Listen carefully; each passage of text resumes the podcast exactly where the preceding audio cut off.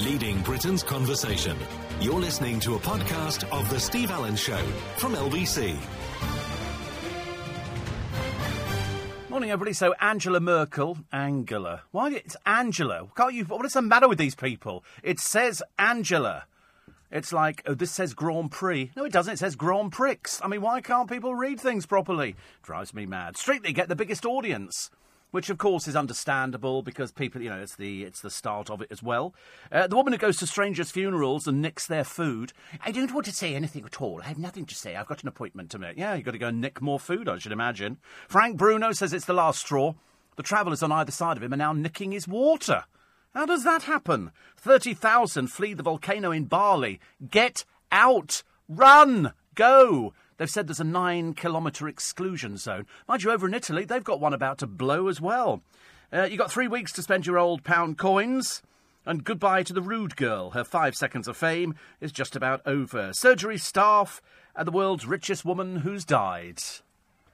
All of that and more this morning. Woo! Big up everybody. Big up everybody because it's payday and you should have been paid. So if you were in debt, at least you can reduce the debt a little bit. It was interesting, actually, listening to people sort of, you know, pulling some bloke who uh, quite clearly is not of the planet, I'm afraid, pulling pulling Darren apart because Darren has sort of said, you know, I don't, I don't regret going into debt. I don't regret. Why would you? Why would you? I thought this person was a bit simple, actually. They weren't really the full ticket. So I was listening to somebody pulling Darren apart. Darren saying, listen, I don't have any regrets about it. You know, it just happened. That's the way of the world. Everybody gets into debt at some point, unless you're independently rich. I got into debt years ago. Not for many, not for 30 plus years now. I wouldn't dream of it. I'm really good. You know why? Because I've got somebody there who does it all for me. I don't need to worry about it. Somebody who saves my money, somebody who puts it into the right account. So, oh yeah, it's it's you, you need that. If somebody just gives you your money at the end of each month and says that there it is, go and spend it, you're going to go and spend it. I've got a friend of mine who sort of saves, sort of, but then he goes, if I really want to buy something, I'll go and buy it. He said, think, oh, sod it, I don't really care. And I said, well, I, I used to be like that. I'm not really like that now. I mean, I, I always, we went out to a casino the other day I was in town. When was I in town? Oh, yeah. Saturday I came into town for lunch. And then after we'd had lunch at Joe Allen's, which was lovely, and we then sort of took a wander about and we nipped into the Hippodrome. And I, I said, I tell you, I'm just going to have a, a couple of quick bets. So I took £100 out of the machine because it only dispenses £50 notes, which is very, you could only, I think 50 is the minimum. So I took 100 and we went onto one of the tables. It was £10 a thing which is not normally what I would do, but you know, you cast caution to the wind. And I put fifty pounds on red, black, and I said, I thought, right, I'll do another fifty quid. So I put another fifty quid, red, black. so we came out because I'd done the money. I'd done the money. I wasn't going to hang around. I'm not stupid enough to hang around and sort of do it. And I could afford to lose a hundred pounds. I could afford to lose a hundred pounds. It's a simple. Never ever gamble more then you can afford to lose. And I could afford to lose 100 and never listen to Steve Allen's betting tips. He's absolute rubbish. But that was what it was. It, that Red and Black is based on a bloke who went to Vegas from Britain years ago. In fact, Ant and Dec's programme, Red or Black, was based on the bloke who sold everything his house, the whole lot, went over there and put it all on red. And he won. But that's the gamble. Millions of other people put it on black and would have lost. You know, so that's the way it goes. So we walked out. I didn't have any problem with it whatsoever. I laughed. We walked out. I didn't go go, oh, just lost a hundred pounds. You know, which is probably like some people would do. You know, they go, oh, you know, you know, you should you should be more responsible with money. Mind your own business, beaky. Keep your nose out of other people's affairs. You know, it's people sort of more worried about what other people do as opposed to themselves. Look more closely in the mirror, and you'll see where the big problem is. Uh, the Madeleine police need more cash. We're not going to give it, are we? 11 million. How much more do we keep? We just keep going, I suppose. Uh, also, um, Ed Sheeran. He's going to do an American stadium tour next year, and uh, it could net him 75 million. You know, which is which is not bad for a little bloke with a guitar, a little unattractive bloke with a guitar, a little unattractive bloke with glasses and a guitar. 75 million. That's how much you can make if you decide to go to tour America. It's hard work. That's why not many people make it over there. So I don't begrudge him anything like that at all. Somebody wrote to me ages ago and said, "Oh, you're obviously very jealous of people with money." I don't think so. Uh, also, uh, three weeks to spend your old pound coins. I keep finding them. I keep finding old pound coins, so I'm passing them on to people as quick as possible. Uh, Meghan went to Harry's Invictus Games but didn't sit with him for some reason. Was it not, not an available seat? Perhaps he didn't buy one or something, because there were quite a few seats available. And, uh, and she sat over here and he sat over there. Perhaps they're playing with the British press. Let's wind them up or something. I don't know. Uh, 650,000 people back Uber as the taxi firm seeks dialogue. They're, they're going to retain the license. I'm telling you now. Uber will take the TF, will take TFL to court, and they'll have them done on racist grounds. I promise you. That's how it will be. They'll go. Look at all these drivers. 40,000 drivers, they will make sure that they're still allowed to drive Uber cabs. And also, even if they're not, it's going to be two years before anything is going to happen. It's as simple as that. Uh, the nuns are planning to build a memorial for all the dead children. Bit bloody late, if you ask me, excuse my French. You know, this happened ages ago. They were burying them all, children who died of natural causes. Nobody ever thought there. They were so stuck firmly up their own cassocks. They didn't even think about building a memorial to these poor children. Uh, Lewis Hamilton, oh dear, what was he wearing? He turned up in another one of those campy, campy outfits. Do you think that somebody's having a joke with him and he doesn't quite get the gag? Uh, also, the skin cream that could grow on you. Ola Jordan's coming back. It's a bit unfortunate. And having told you about the volcano in Bali, which could go any minute, there's another one under Italy. And I can't remember where it is. Where under Italy is it? It's I know it's it's not Tripoli, is it? Or somewhere. Wherever it is, about a million and a half people are at risk from this Italian volcano, which is uh, which is looking ever nearer blowing its top. The one in Bali has literally got to be minutes away, I think. I don't, I don't think it's too far away from actually blowing, and so they've said don't get near it. This is the one here. That's right. This is uh, near Naples. Uh, it's been dormant since the 80s, but it's awakened from the decade. They always say that, don't they? It's been asleep. It's a volcano. It doesn't go to sleep. Let's not be stupid. But uh, it did have activity in the 80s, but it didn't erupt. Seismologists fear a magma flow could trigger an eruption because they think it's pushing up nearer to the surface. Once it gets there into the upper chamber, that's when it goes. And so Naples is where it's near. A million and a half people in Naples could be affected. You can see the volcano and you can see Naples, and they're kind of close.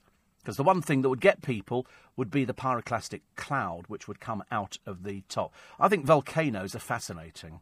I really do. I mean, I, the things that go on under. I mean, as far as I know, there aren't any volcanoes in Leicester Square as far as I know. But you never. They might go. We just found a volcano in Leicester Square. That would be very exciting. But when when they do blow, you get little bits and pieces, and the seismologists go, "Woo, it's gonna go, gonna go, get out."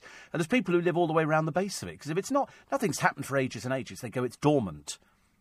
But I always think it's the sleeping giant. I think it's it's the fact that it could blow any time soon, and with it comes the pyroclastic cloud and tons and hundreds of millions of tons of of molten rock go down the mountainside, you know, and it swallows everything.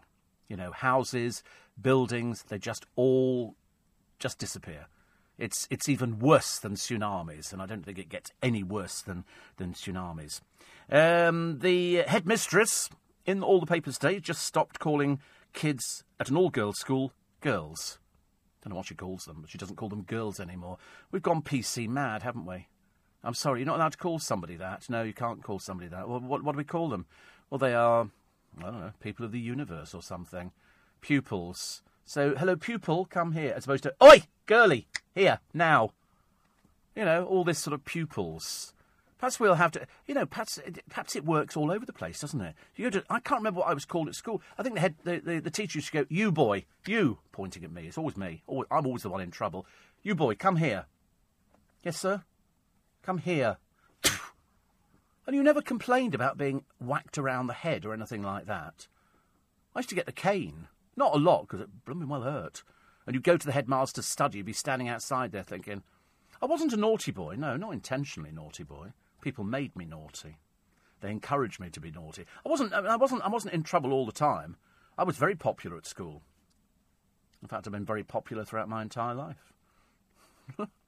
except here. And um, and so I sort of I, I did get the cane on a few occasions. But you'd go back and you'd have to show the boys in your dormitory the marks on your bottom. Because, you know, if, you, if you've got six of the best, I don't know why they called it the best, it blooming well hurt. There was nothing good about it at all. Nowadays, they don't, they don't give you the cane. They're not allowed to. But in my day, they could give you the cane. It was good it was good. It showed some discipline and made you appreciate things. That's why you've got feral children all over the place at the moment. Nobody ever touches them. Which is a big shame, I think. The schools must be going, oh, goodness me, what have we got to sort out? Uh, also, the Grenfell dead, they're still awaiting burial of many people, which is not good. Katie Price admitted on tour she hasn't been wearing knickers. Oh, dear, honestly. How to scrape the U bend for poor old Katie Price, who's always wrong now, isn't she? The Pricey is not always righty. In fact, most of the time she's wrong. She's now started telling people on tour who rates better in bed. Certainly wouldn't be her, would it? Cold fish pricey. The one who's got no talent in the bedroom department at all. Just because you're a glamour model, dear, does not mean you've got a trick pelvis. And in your case, definitely not. Hitler's pants went for just under £5,000. He'd moved into a hotel, sent them off to be laundered, came back. By that time, he'd moved out, so they saved them. They were wrapped in tissue paper. They've held them for about 70, 90 years or something like that. And, uh, and then the, I think the owner of the hotel decided to put them up for sale. 5,000 quid. But mind you, all sorts of people's pants go up for sale. Victoria's knickers went up for sale, didn't they? People bought Victoria's knickers. And why? I've got no idea. I suppose the kids needed a tent in the garden. Uh, the reptile and the death probe. I'm always scared of um, of snakes. I'm scared of anything. Komodo dragons who seem to salivate and drip and oh god, it's vile. And um, and more of an update on the on the operation, which is happening this week. So skin graft and sewing taking part on Wednesday this week. So I'll tell you about that in, in a moment. Plus, poor old Frank Bruno, Kidman and Cruise's daughter looking for a house in Croydon, which is not so good, is it? And uh, end of the queues. There's a shopping checkout app. What a brilliant idea. What a brilliant idea. I know most people hate going through the automatic checkouts in the supermarket. I quite like it, but if it goes wrong, you're completely screwed, aren't you? You have to go, excuse me, yeah, I like the idea of not having to talk to somebody. People talking to you on the till. It happens all the time to me in Marks and Spencer's. I don't mind that so much. But going in a strange supermarket, I don't want people talking to me. You know, not, not that kind of thing at all. You're listening to a podcast from LBC. Morning, everybody. Nice to be company. 18 minutes past. Oh, I got something for you today. Oh, oh, have I got something for you today? I don't. I don't want to say. Do you remember last week? Last week we we were making some money for Make Some Noise, and as an incentive, um, you all go into the prize draw for that fabulous holiday to New York. Well, I've got something similar to run this week, but I'm not sending you to New York. I'm sending you somewhere completely different. Completely different. Uh, if I tell you there's food and drink and dancing and are we sending you to Streatham? no, I promise you not. We're sending you somewhere really nice, really nice. I'll tell you about that a little bit later on. We take all your texts and emails on the programme, 84850 steve at lbc.co.uk. I'm not interested in people going into debt. That was what Darren did earlier on. I was amazed, actually, at how people would sort of pick it for going into debt. I thought he was very honest about it. And why people, there's very odd people about, aren't there, nowadays? Mind you, we know that because we open up the papers every day and read about odd people. And sort of people sort of saying, um, Oh, so you went into debt and you thought it was funny. That's what. That's the. That I laughed. I laughed. I thought, of course he did. Of course he did because it was his his his problem, his mistake. It's got nothing to do with anybody else. Mind your own business, Beaky. Keep your nose out. Uh, what else we got? Oh, this strange woman who goes to strangers' funerals. She's been doing it for 14 years. They can't keep her out, and then she goes in and nicks food and takes it home and puts it in the freezer. She's quite clearly not the not the full ticket. Uh, also, uh, Jeremy Corbyn vows to halt the credit card rate rip-off. Because you know, when you look at the interest rates in this country, and then you look at some of these loan companies, you know, 6,700% interest, you think you'd have to be mad to go for something like that. Even on a normal credit card, the interest rate, that's why I pay mine off every month. Everything that's on the credit card gets paid off. I'm not I'm not risking it. It's ridiculous. Absolutely ridiculous. So Corbyn has vowed to halt the credit card rate rip-offs. Perhaps he can do something about these payday companies you know, 6,000. I mean, it seems quite normal to have 3,000%. I mean, I just can't believe. What sort of. Why is it that the poorest in the nation get ripped off the most? That's the people who get ripped off the most, isn't it? When they when they sort of go out there. I had a very nice time over this weekend. I was sort of I went to the National Theatre on Friday to see Follies, which I last saw in about 1987, I think, uh, with Eartha Kitt I walked out with, Elf, uh, with Eartha Kitt. We walked through Covent Garden together, Eartha Kitt and me, and I kept thinking, Bluminac, it's Eartha Kitt. And uh, Julia McKenzie was in it, and uh, oh, there was all sorts of people. So the National Theatre production with Imelda Staunton and uh, some really, Tracie Bennett, I mean, some really wonderful people. Big company, uh, big orchestra. Uh, packed house. It's sold out for the entire run. You cannot beat it. Oh, are payday loans capped at 200%? What are those other ones then? They're not payday loans. Are there all sorts of different ones then? Oh, God. You see, I always think, though, so a payday loan is where you borrow money until you get paid on payday. So, in other words, your money comes in and then it goes on the payday loan. Dear. And it's still 200%. See, I think that's outrageous. I'm sorry, I think that's just ridiculous amount of money. I don't, you know, it's, you know, I've, uh, I have been in debt before. It's not something I'm proud of, but on the other hand, I'm not ashamed of it. I couldn't really give a toss either way. You know, I paid it back. I didn't. I'm not like one of these people on the television who sort of gets it cancelled by somebody. No, I I paid all mine off. That's what you did in the early days. Nowadays, you know, they go, oh, just declare yourself bankrupt, go sit your two fingers up. So all these celebrities, of which there have been many, including Kerry Katona, Joe Swash, they've all done it, declare themselves bankrupt. It's basically sticking two fingers up to you, going, I've earned all this money, but if you think I'm paying tax on it, you can do one. And so they don't bother. I think Kerry Katona's been bankrupt twice. Twice. It's a case of, so you've earned money, darling, you really can't be fag, can you, to pay tax like the rest of the country. And you think you're going to get respect from us? Think again. Think again. But uh, it is a problem for some people. They literally survive hand to mouth. I did it for a few months where I was, I was in debt. My money came in, the bank took most of it, and then gave me an allowance. And I didn't think, you know, I just sort of cut back. I didn't run a car. I was getting the bus, I was getting public transport. I didn't I didn't think about it. I just sort of I just got on with it. Some people now they bleat about it and go on television programs where they go, you know, in debt, you know, the bailiffs are coming round kind of thing. So the bailiffs turn up. People go, I haven't got any money. They go, Well, we're gonna take your computer. Well, I haven't got any money, have I? And that's what that's that's the people's lackadaisical attitude nowadays. You know, it makes me laugh. You get people who go into business who quite clearly are rubbish at business. You know, it's not a case. If, if, if you fail at business, it's because you haven't checked out what's actually going on in your area. That's that's the thing nowadays. So, in other words, we might have a business open in Twickenham. I can only talk about Twickenham. I don't know any other areas. And you have you have the business open up, and you think, why have you opened that up? That's not going to work. We had um, a frozen yogurt shop opening, but it was about four quid a scoop. I thought you're not going to survive. The local people of Twickenham, they might go there maybe once every two weeks.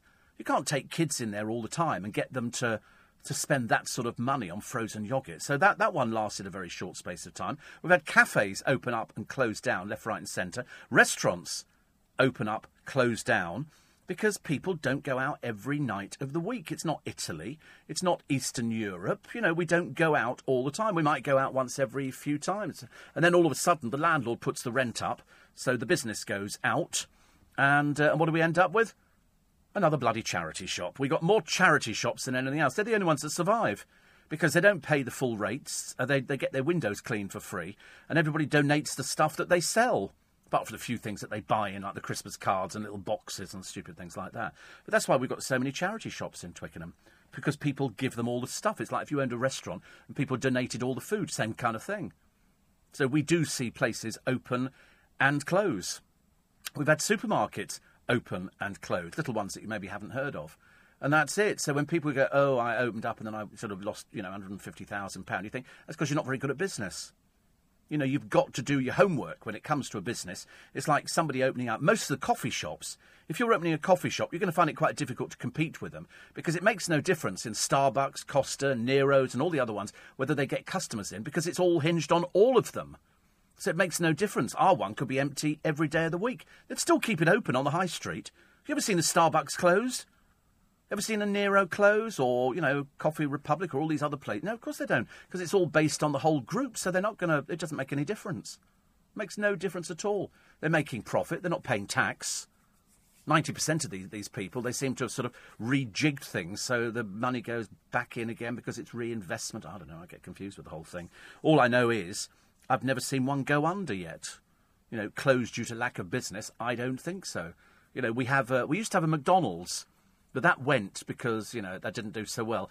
But uh, we have a local college, and all the students there love Kentucky Fried Chicken. So the Kentucky Fried Chicken does really well. I mean, I wouldn't like to imagine what they're turning over. It must be a fortune. But when the college is closed for the winter months, Kentucky Fried Chicken deserted, completely deserted but it manages to make enough money. It's like the pubs. You know, we've lost, lost more pubs in Twickenham because the only time you can guarantee on making money is on the rugby days, and it's such a short season. That they have to make as much money as possible. But it's very difficult for anybody to go out there and go, I think I'll open up a shop. We've had hat shops close, we've had clothing shops close, because people go to the charity shops. We had one bloke and he'd opened a hat shop, and I bought a couple of hats from him, and I thought, you're not going to survive. We had a kitchen shop that opened on the site of a chemist. Now I know that the rent on the chemist was fifty thousand a year. That was just that was even before you paid business rates. That was just the rent, and so eventually. The chemist moved to somewhere cheaper, where it was twenty-six thousand pounds a year. I know all these facts and figures because I'm that kind of person. And also, we have Twickerati, which tells you what's going on in the local area and who's doing what and what's happening, and this is opening. So we're having a Nando's opening in Twickenham, but it's going to be a new Nando's. It's where a very successful Indian restaurant was that had all sorts of plaudits, but obviously either the landlord put the rent up and they went, we can't afford it, uh, or they got a better offer and um, and so Nando's are in there now, and we'll have Nando's on the high street, which is great. We've got a fish shop. You know, we've got certain shops that do very well in Twickenham, like Paul Cooper's got fruit and veg shop. You don't see fruit and veg shops now. People go to the supermarket, they buy it all. This is you know, I dare to say it, it's harking back to a better time where you went in there and you picked your own fruit out. It's not like some of these. I went to a place in Staines ages ago, years ago, and they had all the fruit and it looked lovely. It was all shiny and everything else. I said, "Oh, I'll have six of those apples." They go to the back of the stall and get the. No, I don't want those. I want these ones here. You go to Paul Cooper's shop, you pick out what you want. People stand there going, "Do I help myself?" You go, "Yeah, you pick out whatever you want." If you don't like the look of that tomato, pick out another tomato. I said that works really well. The fish shop, Sandy's, does tremendously well because it's because it's fresh fish every day. It's unheard of. It's unheard of. Most of the stuff comes in, you know, to the big supermarkets. It comes in in huge container lorries and everything else. Sandy's fresh every day. Christmas, he he sells more turkeys than all the supermarkets put together. There's a queue up the high street. There could be 200 people queuing every day over Christmas to buy these Norfolk bronze turkeys, which are like 100 quid each plus. You know, but he sells more of them. We had a butcher's shop. That's now an, an independent coffee shop. We said we're obsessed with coffee. Obsessed with coffee in Twickenham. But it's it's quite a nice little area. We've got little we've got Church Street and little bits and pieces, and people like it because you're well serviced. We're having they're building us a new station. About blooming time. We've pumped enough money into the old one. Thank you very much indeed. So we're getting all this stuff, and it's and it's nice. But if you're setting up a business nowadays, you've really got to look in the area. It's no good setting up sort of you know a coffee shop next to a Starbucks because you're going to push for it. You know, they, they don't care if they wipe you off the face of the earth, but you know they're not going to be worried about any competition you're going to bring to the table. You know, we've got a post office. You know, but they all have to diversify. So they do post office, plus they sell magazines and sweets, and you can get pencils and stuff like that. You know, we've got all sorts of things. We had a ladies' clothing shop that went under. Now it's one of these shops where kids go in and spend sixpence on a on a few sort of little toys. So areas change. Mary Portas was talking about changing the high street and trying to fill up. Well, I don't think we have that many empty shops. I think we've probably got about two or three empty shops, which is not bad. It's not bad. It, sort of it does change, not on a regular basis, but it does change the high street, and I don't mind that. I think that's actually sort of healthy, healthy competition. But uh, if you're one of those people who's got yourself into debt, the one thing you should do is talk to somebody. The one thing the banks hate, and all the other people who lend, is people who just ignore them. So if they write to you, I know it's difficult. Believe you me, I know it's difficult. I used to get letters from the bank and go, I'm not going to read that one. I know what that's going to say. They're going to say, Would you like to please give me a ring on this number here? I remember the bank manager, Mr. Minard. I can always. I never liked him. I never liked him. I don't think he liked me either because I was in debt. But actually, I don't know why they were complaining about it because banks make money out of people like me. That's how they survive. If everybody was sort of not in debt, the banks would close. They need you to be in debt. They want you to be in debt. They're begging you to take a loan out begging you because that's how they make their money. Told you, uh, one year I never got a Christmas card from the bank. And I phoned up my mate Steve and I said, Why didn't I get a Christmas card? And he said, Because you haven't borrowed any money. I said, Oh, right. He said, You don't get a Christmas card if you don't borrow money. So I decided I could forego having a Christmas card. so I d- I didn't bother. I always get one from the car company every year. And then having changed the car anyway, that's, uh, you know. It's one of those things, isn't it? So if you're one of those people who's getting letters from the bank or you're getting them from sort of people you borrowed money from, do respond to them. Go and, if you need advice, go to the Citizens Advice Bureau. They can advise you in money. As they always used to say, if you're four grand in debt, it's your problem and their bonus. If you're four million pounds in debt, that's their problem. They're the ones who lent it to you in the first place. You're listening to a podcast from LBC. Morning, everybody. 26 minutes to 5. Leslie wrote to me and said, Is it possible to be half Jewish? And then Michael wrote to me and said, No, you can't be half Jewish. You can identify and you can. There's an expression, I forgot what the expression is now. You can. That's right, you have Jewish heritage, but you can't be half Jewish. It's like sort of saying you're half Christian. You can't be half Jewish. It's not physically possible to be just half Jewish and not identify with anything. You don't go to synagogue, you don't get married in synagogue, you don't identify with anything at all. But people say, you hear people saying it, don't you? I'm half Jewish. No, you can identify with heritage, but it's not possible. It's like me sort of going, I'm half Christian, and somebody going, what does that mean? The answer is it doesn't mean anything at all. I appreciate Uber more than most, says Kelly. But uh, on the real, they need to get their house in order. Yeah, rather than address the issues raised, they're relying on people raising a petition. No, they're not. No, they're not. The petition was raised totally independently. It's got nothing to do with Uber at all. Just get facts right. If you don't get facts right, then I get really angry with people who just sort of come up with claptrap, which they've read on the internet. No, this was an independent thing. They didn't. Yeah, the, the, the, these are people supporting it, and they're obviously supporting it as well. Of course they are. They don't want to lose their license, but they won't lose their license. They won't lose it. I can guarantee that they will do it. That they will end up with their license back again. And, um, and so they've got 600,000 plus signatures. This, of course, in terms of the mayor, Sadiq Khan, could be fatal because when it comes to re-voting the mayor, 600,000 people ain't going to be voting for him. And that's why he's all of a sudden started backtracking, saying that uh, it's no good raising anything with me, raise it with Uber. Well, he's the one who's been sort of talking about Uber. Why would he raise it with Uber? I've never been in Uber. I don't know anybody who drives for Uber. I'm sure there are loads of people listening at the moment. It says here, I need an email saying you've heard the concerns raised and you'll actively work to be a better organisation for drivers and riders. You see, this is interesting because I'm assuming that they've made some mistakes. But then black drivers have made mistakes. Black cab drivers have made mistakes as well. We've had black dra- cab drivers who've committed murders and rapes. Why do people think it's only Uber? It really isn't. Let's not, you know, let's, let's put the facts on the table if you're going to talk about it.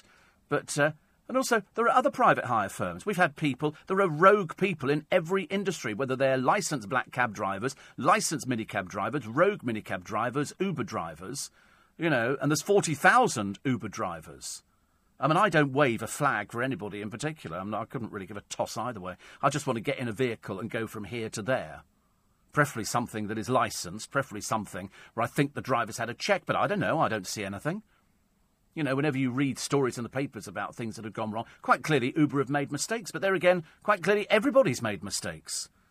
You know, as, as if everybody was so perfect. I, God, I wish they were. Wouldn't it be lovely if people were absolutely perfect about the whole thing? I have no doubt in my mind that Uber will get that licence back again. They will challenge it in the High Court and they will they will put it through on the grounds of nobody said to them, listen, if you change, they haven't even given them an opportunity to change anything. They will change it. Yesterday, day before Friday, what day was it? And I was listening to Bev Turner.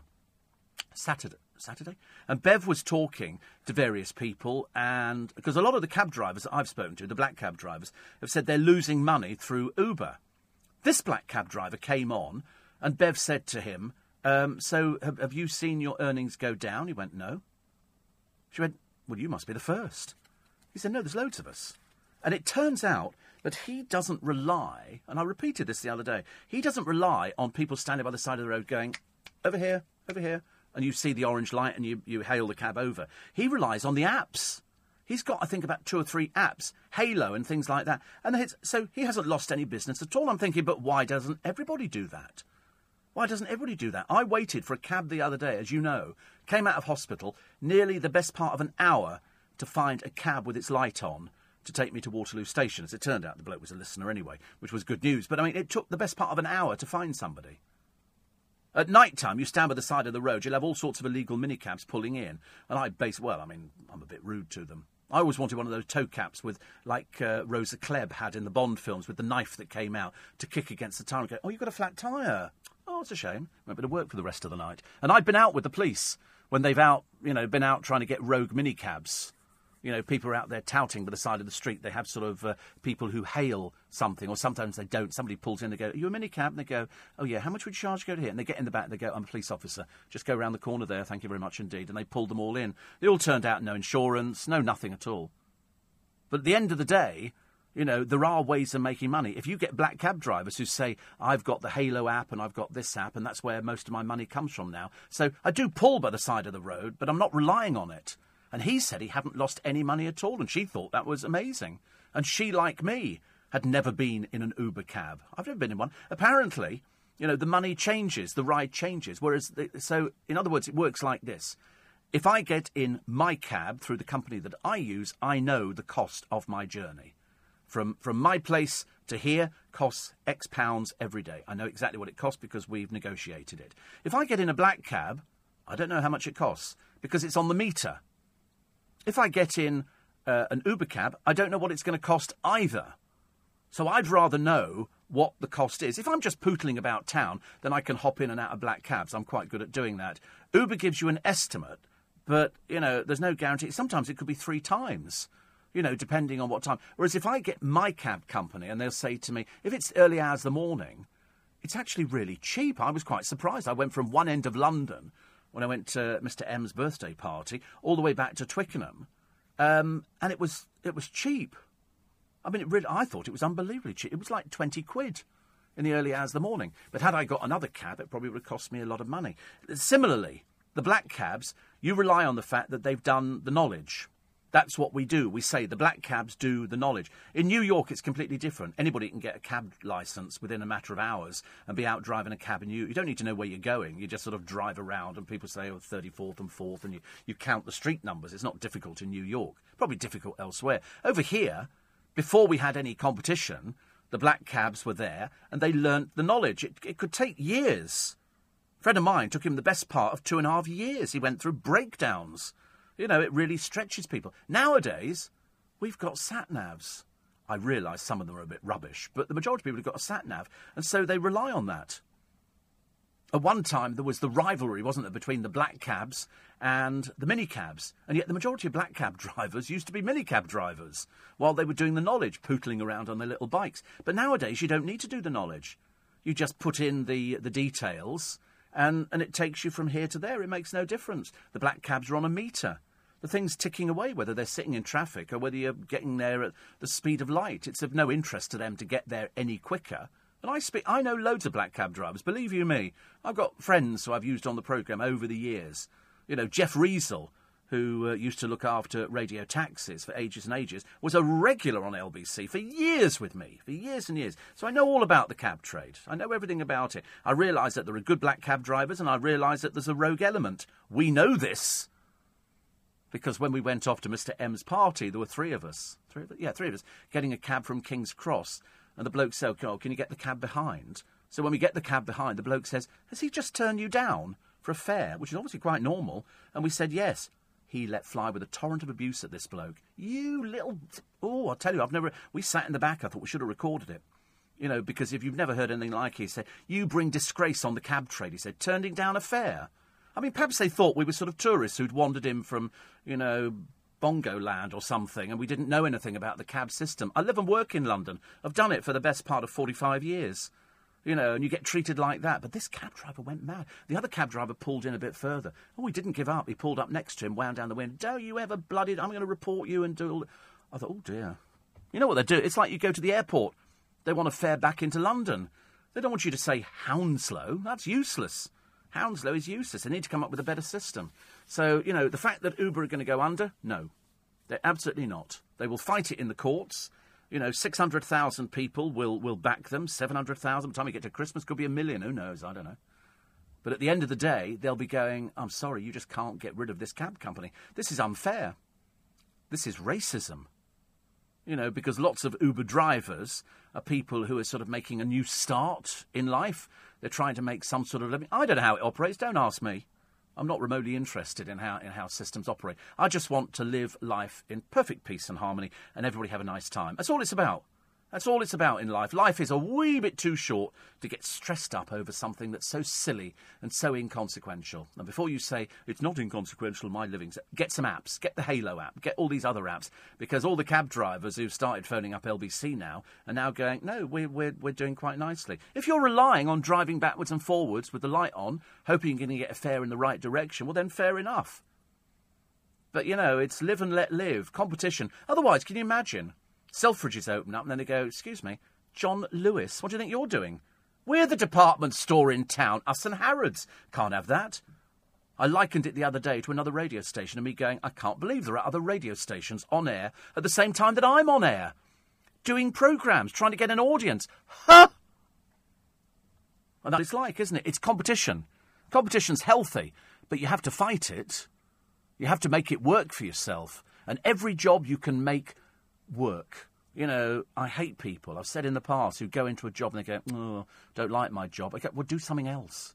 Do something else. You know, any job, doesn't matter whether you're working in a shop, you're serving kebabs, you're sweeping the street, you do it. You can make it whatever you want to do. You, re- you sort of retreat into yourself. You can do it and you can have a really good time, you know, and you can earn some money. You know, if you don't want to, to drive a black cab, you don't want to do the knowledge for two years and go through the stress and the hell and the divorce and this and the separation and everything else, go be an Uber driver. Go be a Addison Lee driver. Go be some, go be anything. Go do, you know, bricklaying. Go do something else. You could probably make a good living doing being a plumber. Go on a plumbing course. You can do all sorts of things. but the competition is is healthy, and it's always going to be like that. It's always going to be. There is always going to be competition, no matter what you do. You know, a sweet shop. We're the only sweet shop in town. Oh, blow me down. There's another sweet shop opened up. It's competition. You just have to make sure that you're best at doing it. And all the black cabs I get in are very nice. Very nice, very chatty Until they discover they're carrying Steve Allen, and they might change a little bit. But no, I've never had, you know, the people are always very nice. Because that's what it is, because you know I'm speaking sense. There might be some cab drivers listening going, you don't know what you're talking about, mate. I do. I've been in London for 50 years. I know exactly what I'm talking about. I know exactly how it operates. I know exactly all sorts of things. I remember saying something about uh, about a little practice that goes on within the within the trade, and people were saying, "No, it doesn't."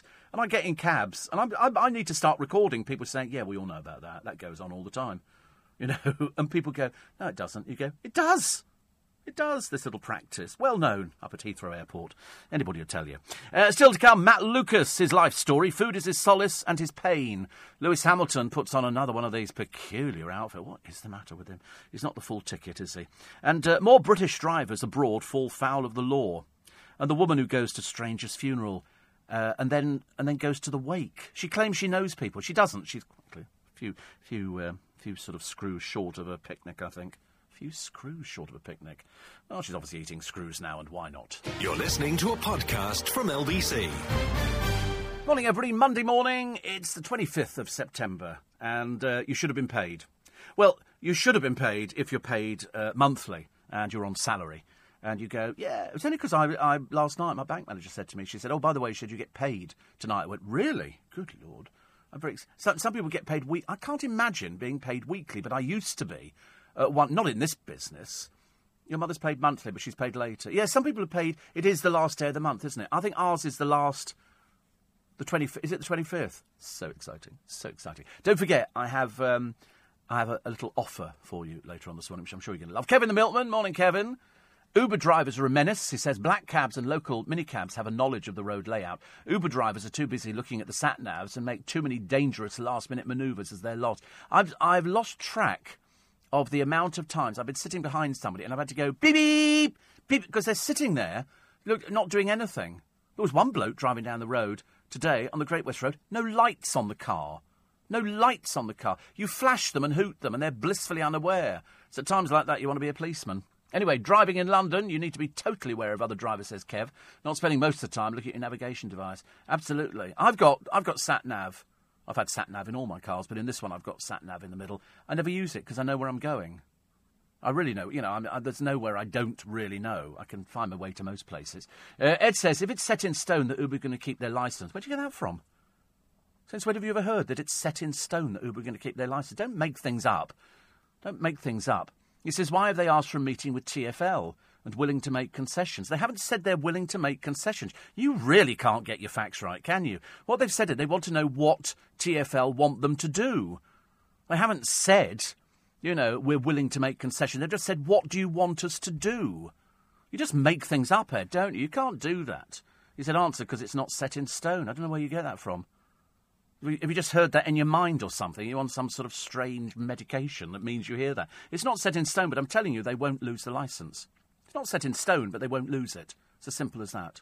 The mayor will now be banking on the fact that he might have made the biggest mistake, and next time it comes around to voting for somebody, 650,000 people won't be voting for him.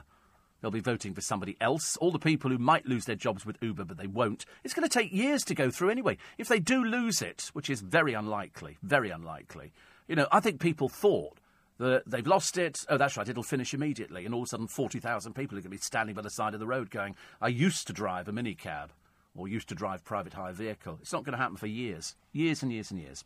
Uh, Cornelius says SatNav has made the knowledge obsolete. Well, I mean, it has in theory, but they still people do the knowledge. Still people do it. You know, they go, so you're going from Cheapside to Barbican. How would you do that? And you go left down there, right. What's the point of knowing that? Why, why would you need to know that? There's no, there's no point in learning that now with sat navs. You just key in wherever it. And also, in, if you drive in London, any black cab driver will tell you. If you drive in London every day of the week, you know where everything is. You know exactly. If somebody says to me, Steve, okay, we're at Whitehall, how do we get to the South Bank? You know, it's like easy peasy. And then you go a bit further, and then how do you get to Fleet Street? How do you get to Ludgate Circus? You know, how do you get to the Barbican Health and Fitness Club? I know all these places. I drive around London every every week. Every week, I know London. You know, and also because I hear it on the travel news. You know, every day we hear the travel news. So, you know, the other day I was dropping a friend of mine off in King's Cross, and then I went up, cut through through Farringdon, and came in at the lower end of Fleet Street, and then nipped up there. And then there was a sign halfway up Fleet Street that said uh, uh, diversion. I thought, sod that for soldiers. So I went straight on because everybody else was going straight on, and there was no diversion. Somebody just put the signs up just to be impish. And so I didn't need to worry about it. Will you be watching Eamon and Ruth Seven Year Rich on Thursday? No. No.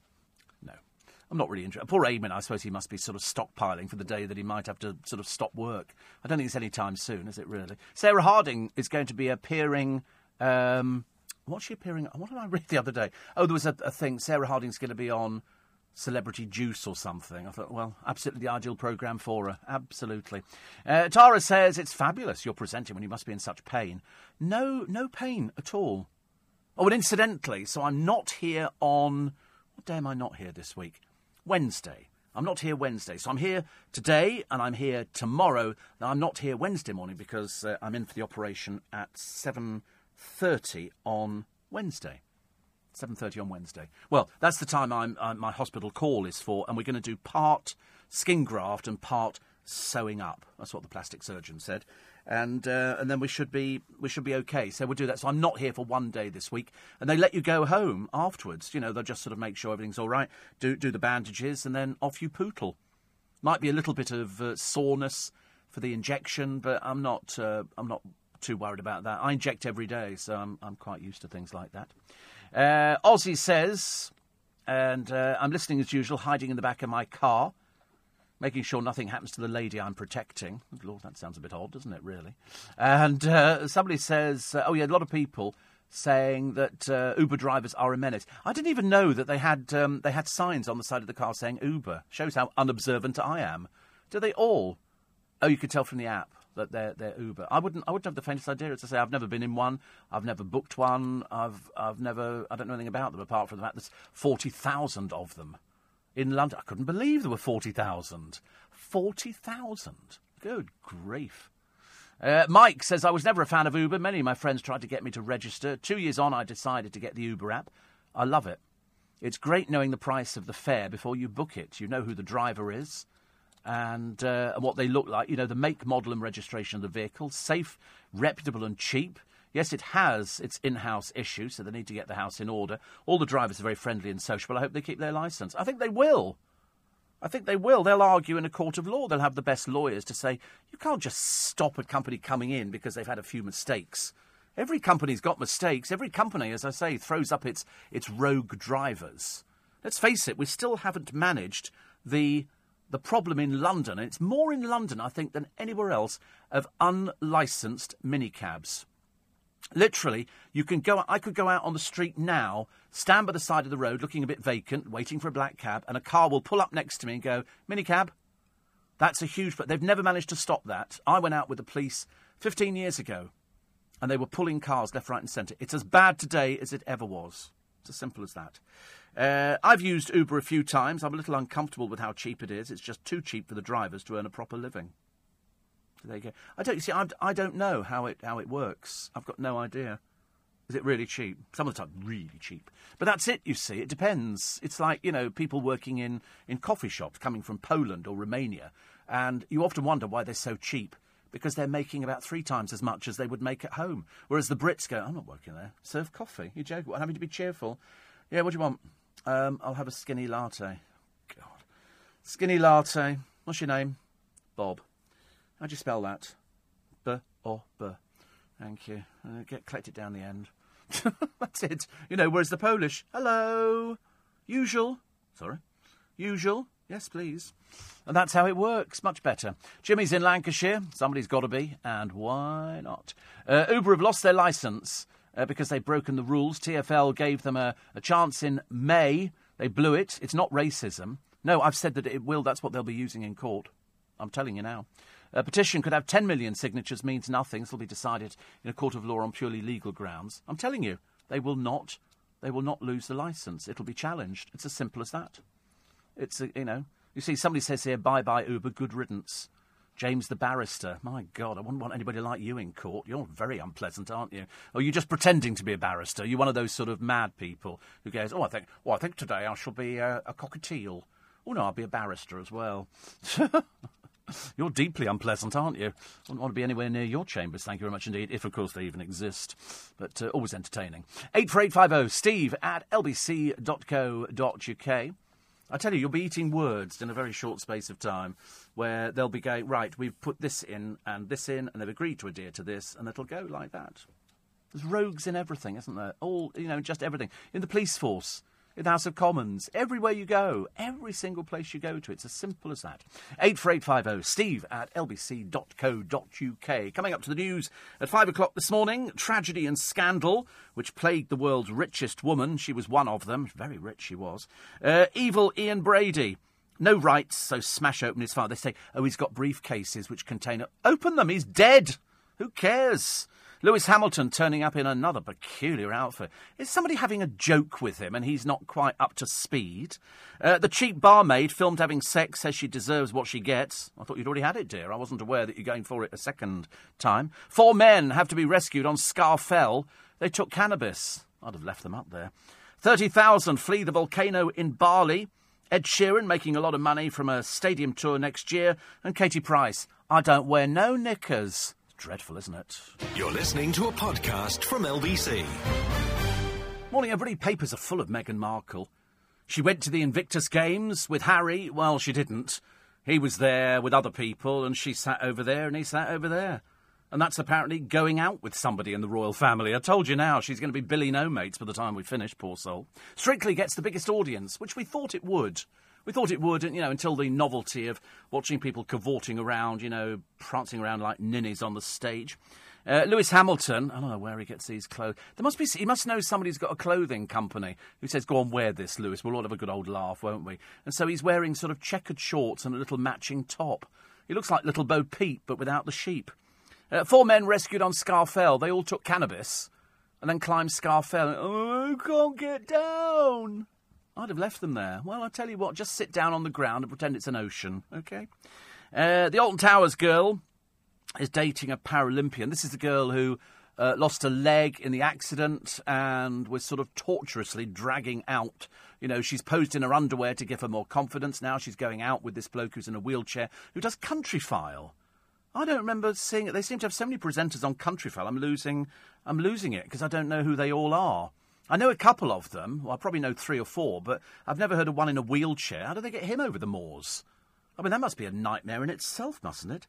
Uh, also, uh, Ian Brady, dead. Good. Should have been killed off years and years ago. Uh, Frank Bruno says he's had enough now. It's the last straw. Uh, the traveller's stealing his water. He's got two traveller sites either side of his million pound house. That's going to be a problem to sell and they're now stealing his water. You'd think they'd have a little bit of respect for somebody like him who could lay all of them out quite easily. Ed Sheeran will make a lot of money on a US tour, but then that's America for you. America is so big and so vast that I mean Adele made a fortune over there, an absolute fortune. What do you do with it? I mean, she probably can't believe how much she grosses. It's huge. Uh, three weeks you've got left. Three weeks to spend your old pound coins. Actually, I must have a sorry, just have a quick check and see how many old pound coins I've got because I always try and put them in another pocket uh, so I can get rid of the blooming things, which is you can tell I keep a lot of stupid money. Oh, there you go. One, uh, one. Oh, one. Oh, well, that's not bad actually. One. Uh, oh, two. No, no, one. They're nice and shiny. The other ones. They're actually quite easy to see. I've only got one one old pound coin, which is okay, isn't it? That'll go in my special pocket. Everybody checking now. How many? You've got three weeks to get rid of them, and then you've got twenty p. That's all you got. Twenty. You've only got twenty pence on you. Is that it? Good Lord above. How very odd. Twenty pence. Why have you only got twenty pence on you? I've got. Oh right. In my pocket, I've got one, two, three, four, five, six, seven, eight, nine, ten, eleven, twelve pounds in change. And the reason I've got that is so when I get a black cab in London, I've always got enough to do because you always take out as, as you get into the near the end of your journey, you look at the meter and it says nine pounds sixty. You think that's going to go over the tenner, isn't it? You can guarantee as it pulls into the side, click, it goes over to the tenner, just over the other side. And so I've always got the tenner in my hand, and then I've got change in my pocket. So I can do the tip at the same time. See, good boy, I am good boy. Steve, you're wrong about the knowledge, says Paul. It's not just about knowing the roads and directions. Oh God, what is it now? You've not changed it, have you? It's about building some points of interest. Points of what do you mean points of interest? What you're giving us a running commentary as well, are you? I do that, mate. I take people out in my car and go. I tell you what, then, because he said to me, he said, "You might know where the South Bank is." I've been driving for fifty years in London. What do you mean I know where the South? I know where everything is in London, but I'll tell you one thing you won't know. He says, "Where's the Park Plaza, Waterloo?" That's just on the rotunda before you go up the back thing where the bus goes, the two one one. Do you know where the 211 goes to? Probably not. I bet you don't know where the only part of a Roman road is in London and a building, do you? Go on, work that one out, clever boy. Points of interest, honestly. There's a McDonald's, that'll be a kebab shop, and this'll be the meter. God, blimey, honestly, you can't tell me anything about London, mate. I've been driving in. I haven't just wandered in on the last cloud or something. I've been driving for 50 years. I worked for 20 of them in Fleet Street. I know every road around Fleet Street. I know every theatre. I can tell you where, where you can park in London on a Saturday for. In fact, I actually had to tell a cab driver the other day. I'm not telling you where it is, but he, he, he took me to this place where my car was, and he says, "How much does it cost to park here?" I said, "It's free on the weekend." He said, "What Saturday as well?" I said, "Yep." He didn't know. He didn't know. This is a well-known road, and it's free on a Saturday in London. But you tell me where, where you think that part Roman cobbled, that uh, ra- uh, Victorian cobbled street is in a London building. Go on, take your cab down there, mate, and tell me. I love it when people. Park Plaza, Waterloo. God in heaven. There's two hotels down there, by the way. I know that because I know that area so well. I know everywhere around Waterloo. Every single place. Because I'm, I'm observant. I'm clever. I don't need to sort of drive. And also, we've got sat nav and I've got Google Maps. Not only have I got Google Maps, but the producer can put it up on my screen now, which I think is really clever. And he could take me on a tour around London. If I say to him, Park Plaza, he'll put in Park Plaza. I can take, I can park outside in my imaginary map. That's what Google Maps does for you. That's really clever. I've been, we've been round Yorkshire on Google Maps. You can go anywhere. I could probably take you to a working cotton mill somewhere in one of those living museums. It can take you anywhere. That's, that's modern technology. That's why you need to get that app, that Hailo app, because that means that nobody loses money out. Nobody loses money. They don't have to sort of worry about it at all. Uh, laughing gas for sale. That's what they were saying the other day. Did you see the pictures on the television of uh, poor, poor Frank Bruno and his traveller camps either side of him, and all this laughing gas, boxes of it, strewn in the road outside his house? I mean, you know, really not not good, thank you. Uh, the volcano in Bali, they keep saying, well, they've been saying for about the last God knows how many hours, it's going to blow. They keep saying it's going to blow, it's going to blow, and you think blowing in Bali isn't particularly good, is it? It's it's uh, all these people. Move, move now. It's going to blow, and the one in Italy as well, which could affect Naples, million and a half people. Some literally directly underneath the volcano, which has not blown in about eighty years, but it's been building up as they say, dormant, and then something They always say, don't they say the same thing? It's of well-known cliches. They always go, "The sleeping giant awakens." You think it's a volcano? It's not a sleeping giant. It's a volcano with magma, a magma lake which has pushed to the surface, and then it gets harder, and the pressure builds up underneath. So eventually, and off it goes. You've only got to go onto YouTube, check out Mount St Helens, check out how it starts. A volcano, so it starts, and they do it in slow motion. Little puff of smoke there, that's the clue, and then all of a sudden, and the ones under the ocean are amazing because they're literally volcanoes under the ocean, which when they blow, they form a new island. And you've, you've got it. Phil Vickery's up early this morning, which is good news. Do you know what I had a craving for? Just this precise moment when I saw Phil Vickery's name coming up. And I thought, I really, really fancy roly poly pudding and custard. I haven't had it for donkey's years. Roly poly pudding and custard. Isn't that funny? Sort of thing. The one thing I don't like, I don't like treacle pudding.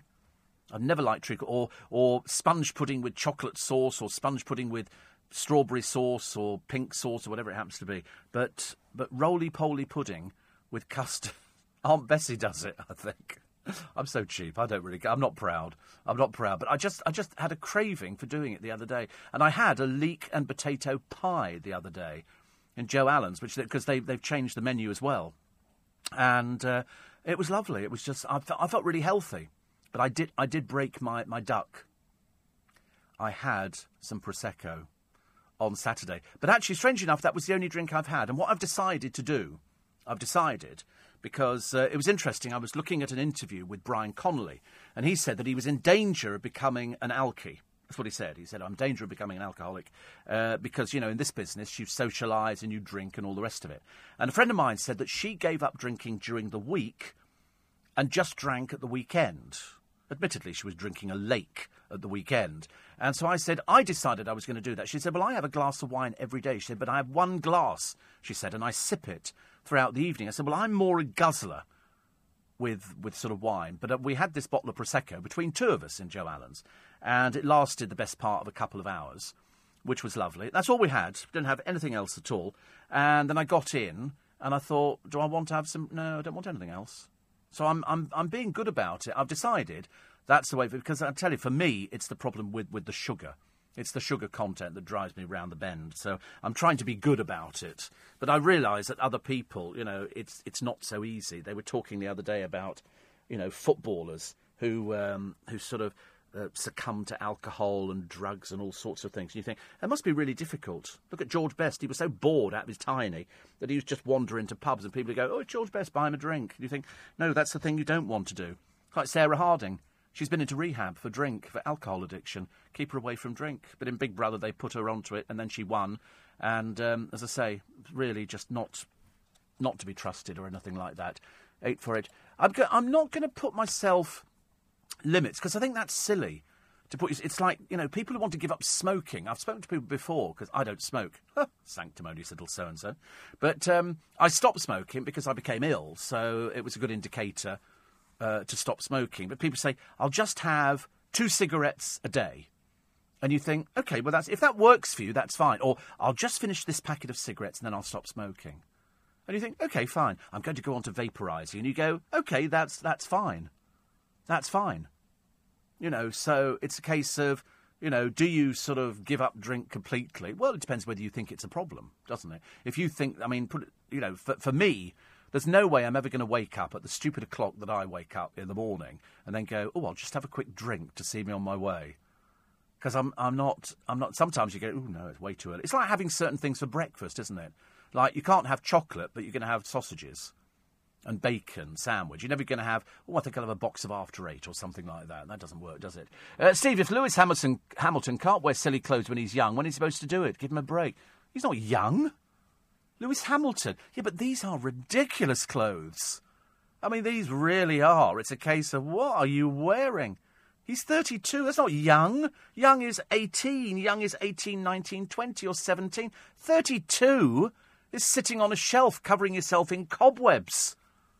That's the trouble. I work as a courier driver and know London like the back of my hand. I'm looking at the back of my hand. I don't think it looks like that at all. Says, but if you can't remember names of roads, you fail your knowledge. Yet the taxi driver uses sat nav. It's easier to work for Uber or Addison Lee. The black cab trade, he says here, are uh, wait a minute are are killing oh killing their own industry, says Paul. You think so? I don't think so. Some of them are very adaptable, very, very adaptable. There's good and bad in everything, isn't it? Steve, wrong Park Plaza. That's the County Hall or the Westminster on the other side of the road. No, no, no, no. I'm not thinking about that one at all. I'm not thinking about that one at all. Waterpoo, wa- Waterpoo, Waterloo Park Plaza is on uh, Hercules Road. Yeah, I know exactly where it is. I know exactly where it is. The Waterloo Park Plaza. I could see it now. That's called Westminster Bridge, is it? Oh, right. Which is only single file at the moment, isn't it? Which is Waterloo. I'm having a look, actually. Do you know where the Evelina London Children's Hospital is? Been to that one before? We could spend ages, can't you, just sort of bandying backwards and forwards. You know, do you know where this is? Do you know where that is? But you still haven't come up with, uh, with where the cobbled street in London is, in a building. You know. But as I say, that's always my because I, I drive people around London and point things out of interest uh, because I'm just like that. Steve, the black cabs will be on your case now, as you says Uber will get the license back. My opinion of black cab drivers went down after seeing all of them interviewed on the radio and TV. You saw them on the radio? How does that happen? They don't like competition. Well, listen, nobody likes competition. Nobody likes competition. You know, it's everybody hates it, but you just have to adapt. David. Uh, he says uh, they think they're as important as buses and trains. Well, they probably are. They probably are. They're a, although it's interesting, somebody said to me, "Why is it black cabs can use the bus lanes, but all the other cabs can't use the bus lanes?" Does anybody understand? I don't understand that one either. It's ridiculous. But uh, no, I mean, Uber will get the license back. I can, I can almost put money on it. And I'm not the only one who said that. Most of the presenters on LBC have said the same thing. There's no way you can just take away somebody's license. They've got to have a blooming good reason for it. A, I mean, a really, really good reason. And also black cabs. Heavens above, I know loads of black cab drivers. 99% of them are fantastic. There's a rogue 10% who are really quite nasty. But uh, no, the majority are absolutely fine. Absolutely fine. Goodness sake, they wouldn't, uh, they wouldn't be that daft, would they, really? You're listening to a podcast from LBC. Morning, everybody. 5.20. In case you're worrying about the clock, I know you worry. I know you get to that stage. You I don't really want to go to work today. You must have that, don't you? You get to, you think, ah, do I want to go to work? To-? No, I don't want to go to work today. But you're driving a train. Oh, I don't know. I'd love to drive a train. I'd love to drive a train. It seems it can't be that complicated, can it? But as I say, it's one of those only jobs. It seems like a, a, cartel. You can't kind of get into it. You never see anything advertised. Would you like to be a train driver, earn eighty thousand a year? Before you write in, you know, we we just take a sum of money out of thin air. So much easier. But you have to work for the company, which is ridiculous, isn't it? Absolutely ridiculous. You've got to work for the company before they'll allow you to be a train driver. Why? Why? My friend Lenny at Waterloo, I should imagine, I mean, he's, he's worked for the company for ages. He should be driving a train shortly. Definitely. Listening to you from Changi Airport, Singapore, on the way home. Come here if you want to reduce your Prosecco input, Steve, says Pete. It's about 60 quid a bottle. Blimey. 60 quid a bottle. Why is it 60 quid a bottle? That seems an extraordinary amount. Actually, i have I've cut down quite easily seriously, quite easily. I've not found any hardship, and you know me, you know, and I don't drink over Christmas. I must be the only person who doesn't drink. Everybody else, they go, yeah, woo, deck the halls with boughs of have another drink. I'm not like that. I, I never think about that at all. Everybody in the stadium must be going out with Prince Harry. He pleads with the press to respect their privacy, Steve. And then she breaks royal protocol and blabs to the press. If Harry's serious about the actress, why doesn't he just get on with it and announce their engagement? According to the press, he's already proposed, so what are they waiting for? says Gaynor in Hull. Oh, I don't know. She wasn't even sitting with him. So perhaps perhaps he's not really that bothered by her. Perhaps she's, she's sort of sitting there going, Harry, he's going, found somebody else, babe, found somebody else. Because otherwise, you know, she lives in Toronto, he's doing the Invictus Games over there. Why are they not? And they're supposed to be going out together. Why are they not sitting together? Why is he not introducing her as his girlfriend? Is it some silly little game that we're playing here? Because she's already blabbed about their going out, so why was she not sitting with him? Is it because he's too embarrassed? I'm sorry, she doesn't understand protocol. Is she being trained or something? Are they sort of saying, "Oh, you know, you need to know about royal protocol because you're beating beating Melania Trump or whoever was over there?" And you go, "All right, Trump baby, yeah, yeah, yeah, yeah." And all that kind of stuff. You know, why, why was she not sitting with him? What's the point of that? Perhaps they're a bit silly, I don't know. Perhaps this is their sort of little game. Uh, so everybody could be going out with, with her. I hope not, actually. I do hope not. Uh, Mark says the pound coin's going to be made worthless. The American dollar behaves differently. Any, every dollar ever printed by the Federal Reserve is and will remain legal tender forever. Well, I mean, ours will remain legal tender, but you can pay it into banks, can't you? I like the new ones. I really do. I think, I think they look really cute, actually. I quite like it. Um, and the other thing is, I love the new tenors. I'm now getting those on a regular basis. In fact, the old tenors, oh, you can't wait to get rid of the old tenors, can you? You, you sort of get a ten pound note and you go, "I'm sorry, do you not have any of the any of the new ones?" Steve, in my uh, memory, you gave up smoking and then started getting ill. Yes, of course. Yes, because what happens is you give up smoking, and all the tar that's on your chest starts falling off. Now, I never got that really badly. A lot of people get that when they give up smoking. All the tar which lines your chest uh, starts falling off. A little bit like sort of watching the end of a glacier and it all falls off into the sea. It's a bit like that with all this tar, and they say, oh, you're going to be coughing and choking. And uh, but I, I, I didn't become ill. I had angina before that. That's what made me stop smoking. And so I'd stop. I, I, I was walking down the Strand with John Warrington, who's back on holiday, back from holiday, I think today, and um, and I uh, and I got these terrible chest pains, and I thought, what the God in heaven is that? And it turned out to be angina. And angina is it's so simple. It's where your arteries get blocked, they get furred up a bit like a pipe, and what they've got to do is open up the uh, the artery, and then you can the blood flows through, and it's all fantastic, Katie. So that's how it works. And so I've had that done twice now, twice in ten years. But you have to tell people every time you go to hospital for this other thing, for the burns. I begin to feel like I'm just I just I'm addicted to hospitals. Perhaps it's the smell. I don't know. Perhaps it's bandages. Perhaps it's all those people getting ready today going in for their skin graft operations, and mine isn't till Wednesday. If you're doing it, do do give us a do give us a text tomorrow. Let me know what it's like. I know that the injection's going to sting a little, but obviously it's doable. Otherwise, you know, you're not going to be there going ow, because I'm not like that. But uh, and then they just sort of take a bit of skin off, and then they sew little bits up, and it's it's kind of some of the plasters are sort of falling off a little bit now because they've only got to go one more day. One more day, another day, another destiny.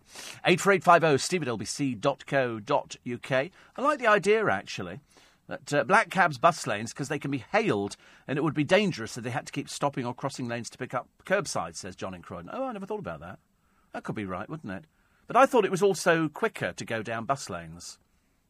It is, it's quicker, isn't it, than sort of sitting there. But not all taxis want to use bus lanes for some reason. I don't know why. But uh, I got on a bus the other day. If, you know, if buses didn't have to stop, we'd get there much quicker. If they just kept going straight through, that would be absolutely brilliant. And uh, Ron says, Did I hear you mention you used to live in Yorkshire a while ago? Did you like it over here? Yes. Yes. Yes, we were near Hull. We're in a little village called Holmpton. A little tiny village. And it's still a little tiny village, I'm delighted to say. It hasn't changed very much in, in all those years. But uh, no, we never went uh, over the North Yorkshire moors. Well, not that I remember. We just lived in a little village. My father worked at uh, Patrington. I think it was Patrington. Up there, which was a missile tracking station. Now it's a, um, a tourist attraction. You can go there and have a look at it. And, uh, and it was lovely. I used to go to school in Withernsea, which is a seaside town. But when you're young, you don't. I mean, I, I, we hardly ever went to Withernsea. The only reason we ever used to go to Withernsea is because I used to go horse riding there with my dad and my brother. That was the only reason. That was the only reason. And then I got a bit frightened, if you remember. They gave me a particularly big horse one day, and it was a big horse. And this bloke came outside of a shop as we were going down the main street, and he went like that, which spooked my horse and took off with me clinging to the back of it. It was a bit like some Thelwell character. But we ended up in the stables. It just headed straight back to the stables again, but frightened the life out of me. And I wanted to go back and, and, remonstrate with him, but my dad forbade me from doing it. But uh, that's all I remember. I remember cold winters, and we were there for a few years. I can remember the house.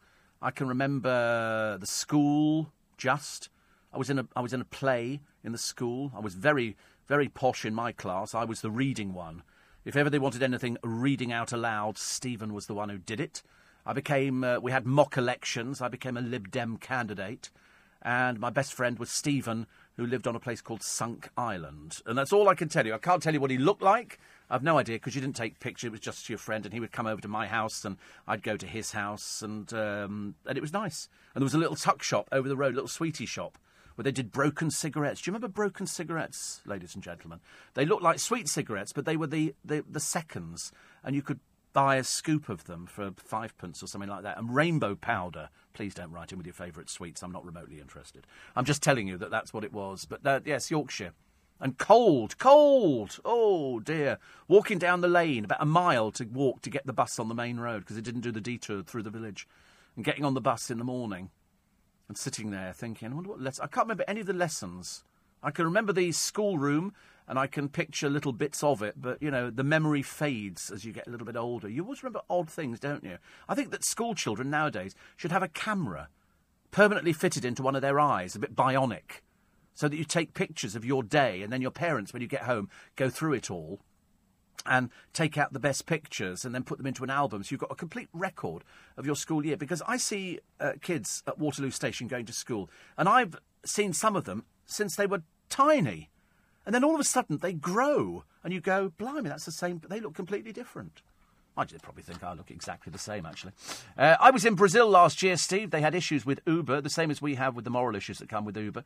What the competition was, was created an Uber like app that worked for all minicab offices, but without the moral issues. Oh, right, says Gary.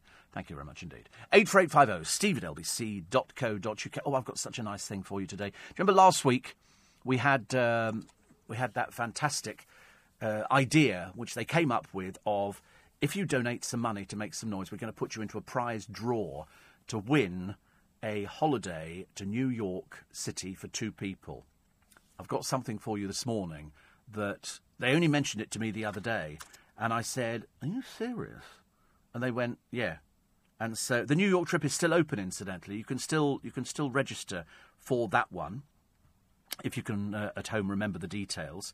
Uh, it's it's on the internet. You'll you'll find it on the Best of Steve Allen from uh, from Saturday. It's on there. But I've got a different one today. Oh, I'm going to make you wait till quarter to six, I think, to tell you what it is because you're, you're going to like this one. You're going to like it a lot. You like New York, you're definitely going to like this one. Okay, that's all I'm telling you. I don't want to sort of get too overexcited because, as usual, I can't enter it. It has to be you. So, details coming up very shortly. You're listening to a podcast from LBC. Morning, everybody. Nice to have your company. 25 minutes to 6. 10 minutes away from me telling you about my, my offer for today. I like it's it's sort of it's an incentive. A friend of mine wrote to me, and well, first of all, because Phil, Phil Vickery, but there's no mention from Phil Vickery about uh, about doing my roly poly pudding, jam roly poly pudding. He did a Swiss roll the other day, Phil, and I remember thinking, oh, that looks quite nice. And then I thought that looks a bit like Arctic roll. But my other friend, who is fit, and says rain, never seen rain like it.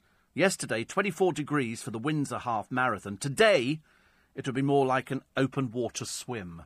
I have a friend, uh, another friend called Gary, who works in a, um, uh, one of those institutions which looks after wayward boys.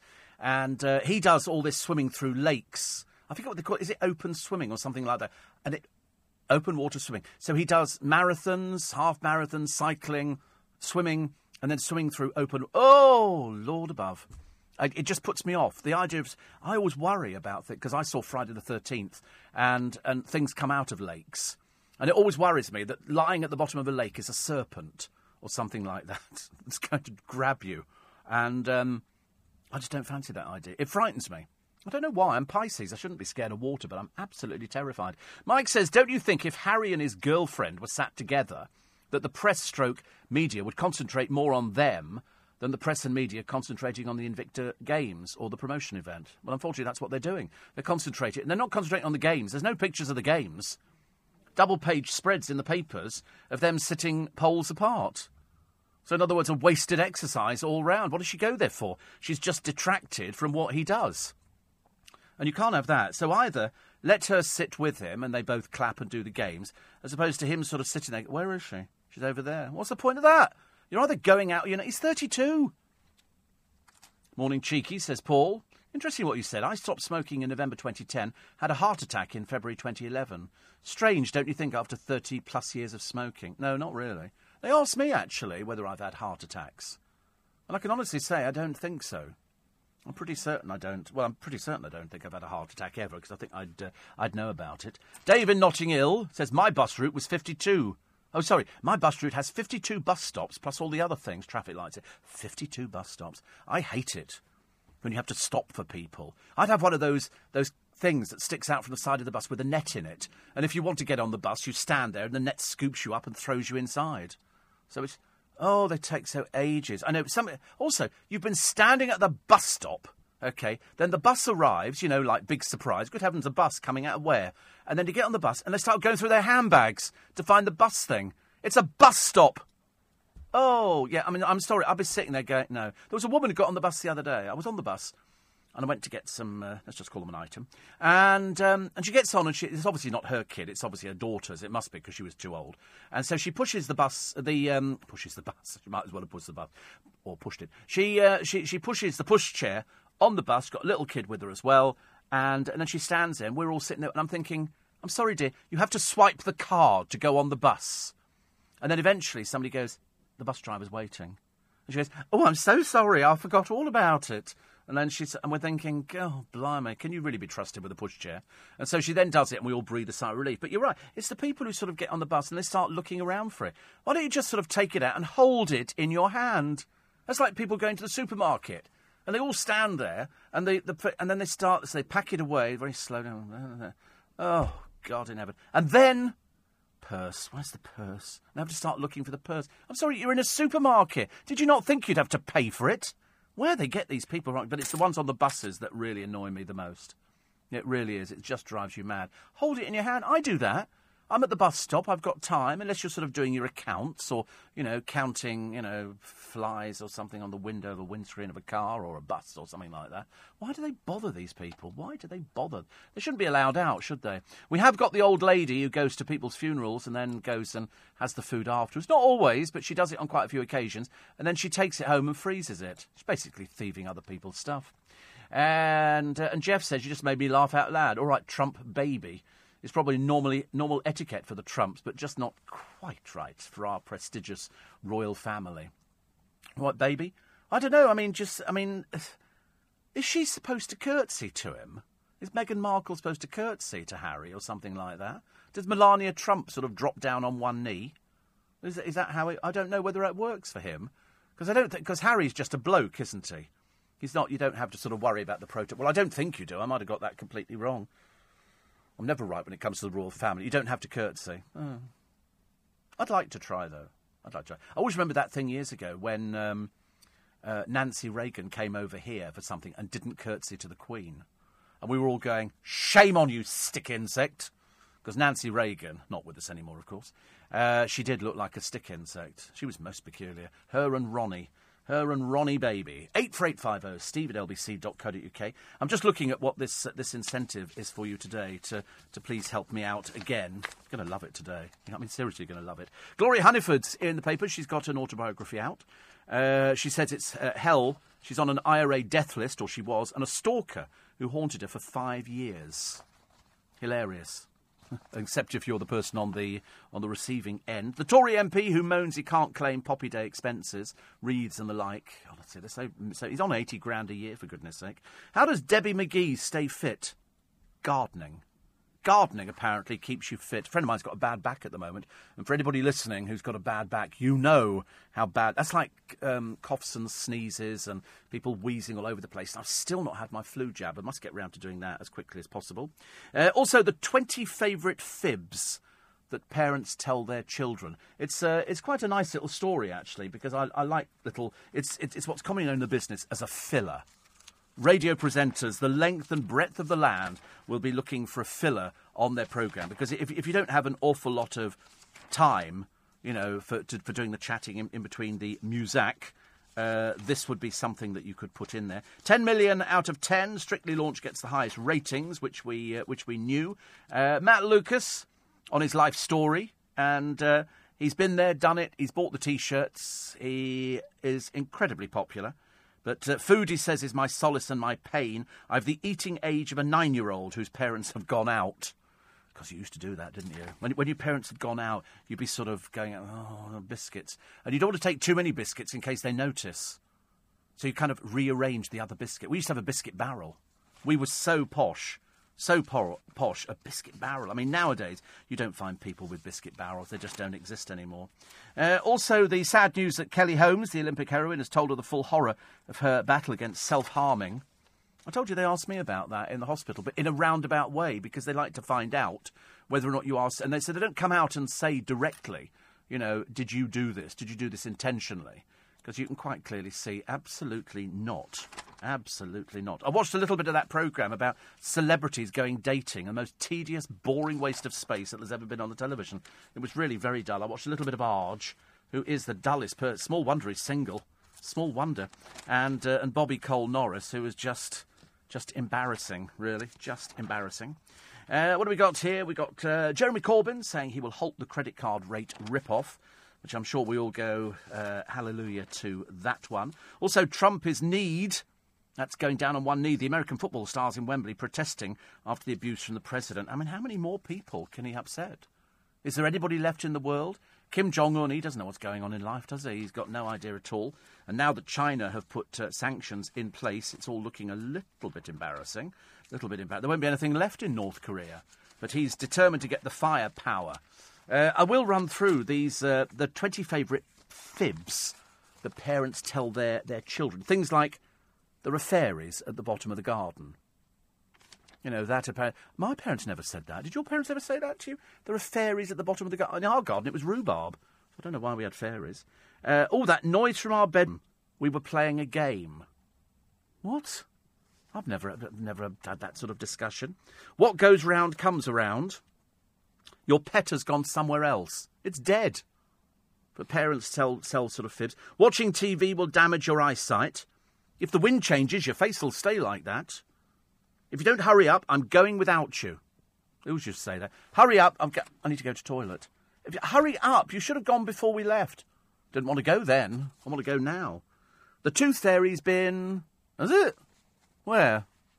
Under your pillow. How much did it leave? A pound. Tight tooth fairy. Father Christmas keeps a naughty list. No, he doesn't. No, he doesn't. He's a kindly old man. The needle won't hurt. I saw that being done on the television. They did one of these things in a doctor's surgery, and this kid, who's not having the best of times, is sitting on its mother's lap.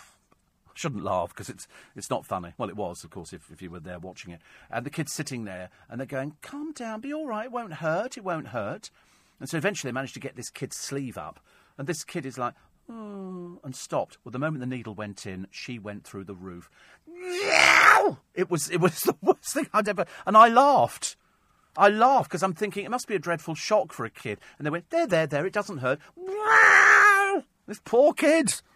Poor kids. They all say that, don't they? And the other, the biggest lie that parents say, we're nearly there. Was it because you always do, do the same, don't you? You always go, how much further? Nearly there. Yeah. There is one about the fella in red. Santa Claus. Yeah, Santa Claus. Yeah. Well, they say he has a naughty list. He doesn't have a naughty list. He doesn't have a Santa Claus either. But I mean, I say that one. That's the other. They didn't put that in there. They decided that was safer not to put in because you don't want to upset people coming up to the 15th. But uh, my mother never said, yeah, no, I know. My mother never used to say, oh, there's a naughty list. Because I don't think she believed there was a naughty list either. But I did meet Father Christmas on a few occasions. See, I believe. Steve Allen believes. Of course he does, goodness sake. But it was that poor kid with the injection. This won't hurt. Blimey! But it's the same for a lot of people, isn't it? I mean, I, I cannot watch, even on television, if I watch somebody having blood taken or an injection, I have to look away. And yet I have I mean, basically, I mean, my my arm is like a pincushion. Seriously, and my legs. God, don't even go with the legs. But it's uh, and you watch it on the television. I have to look the other way. I feel physically ill. I think, oh no. And the needles are so much bigger. I've got small needles. Mine are only six millimetre for injecting. Uh, but the ones on the television, why when they take your blood, it's they go just hold that there. You go, oh my god, are you serious? And then they unclip the end of the syringe. They put another syringe on. Well, how much more blood do you want? three three syringefuls. Are you serious?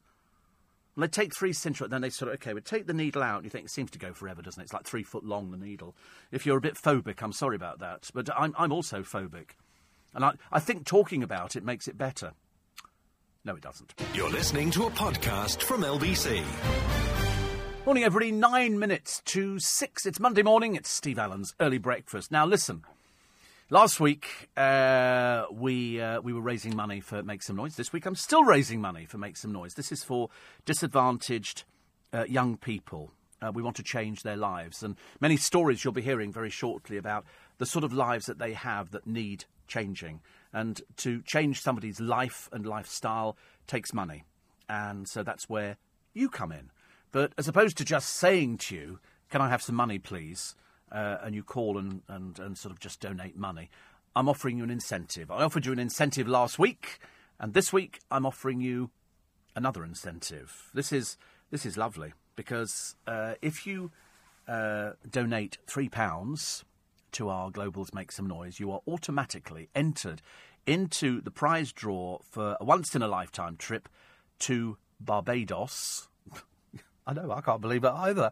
When I read it, I went, Are you sure? Should we not be sending them to Southend? And somebody said, No, no, we're going to send them to Sandals, Barbados.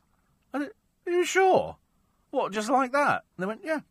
So you and your partner will be flown from either London or Manchester to the Caribbean island of Barbados. On your arrival, you'll be whisked away to begin your Bajan experience at the amazing Sandal Resort, where you can wind down and start enjoying your week of luxury. Wait for this, wait for this, your week of luxury.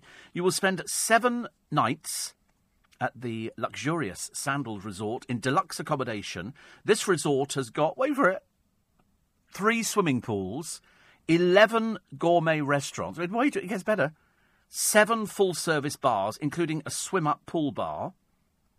This, this is the best bit coming up, okay? All meals, drinks, entertainment, land and water sports are included. Everything. You don't need to pay a penny. You get your drinks, you get your meals, you get the entertainment, you get the land and the water sports, all included. Not one penny piece do you need to spend. I mean, I couldn't believe it. I said, Are you sure? I mean, could we not have sent them to sort of the Bide-A-Wee home for the elderly? You know, where you can play bowls every other Tuesday and we might have a, a gin rummy game going on, perhaps at the weekend. No, no, no, they said you're going to go to Sandals, Barbados. So you'll fly over there, you'll have seven nights, three swimming pools. I mean, there's a limit to how many swimming pools you can use, 11 gourmet restaurants, and it's all free. It's all free. You can eat all the time, seven full service bars, all free a swim up pool bar. So, in other words, you swim in the pool, swim, swim, swim. You go and sit by the bar in, in the water, have your drinks. Sounds fantastic, doesn't it? All free. Land and water sports included. All free. Everything's free. And all you have to do is help me out by donating £3. Now, this one you need to listen to quite carefully because Barbados, as you know, is famous for its amazing views, breathtaking surroundings, white sandy beaches, and sparkling seas for you to enjoy. So, text now to be in with a chance to win that amazing trip to the Caribbean thanks to Sandals Resorts. I mean, it's, it's everything's included. Your food. I mean, to be honest with you, I suggest you go on a major diet before you go because you're just going to come back the size of a small, small island. To enter and support our charity, Globals Make Some Noise, you text Barbados, B A R B A D O S, to 84850. So that's, what, that's how you're doing it. So you text Barbados to 84850. B A R B A D O S. You do need to get the spelling right. I don't want you to waste it, please. A one off voluntary donation of just £3 from every text goes straight to our charity helping to change young lives. You've got until midday on the 6th of October to enter. Keep the phone handy, could be calling you. Standard network rates apply. You need to be over 18, please. You're playing across all participating stations. A full list, rules, and date restrictions are at lbc.co.uk. So it's seven nights at the Sandal Resort in Barbados. It's exciting. I think seven nights, two of you. Romance, food, booze, 11 gourmet restaurants, three swimming pools, seven full service bars. Everything's included land, water sports, whatever you want to do. It's all free.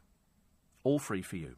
And all you have to do is text Barbados and send it to 84850. B A R B A D O S. And send it to 84850. Isn't that just, isn't that amazing?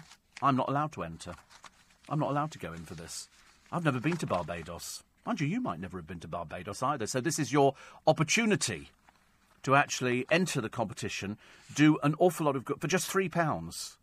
For three pounds, because somebody's life is going to be changed. You know, come come the sixth when we announce who who the winners are.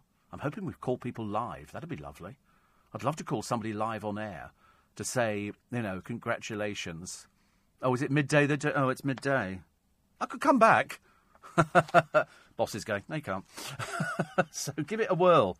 Give it a whirl. It is. I could just interrupt James O'Brien. He won't mind. He, he, he said to me the other day, I'll tell you this now, I'm not betraying confidence.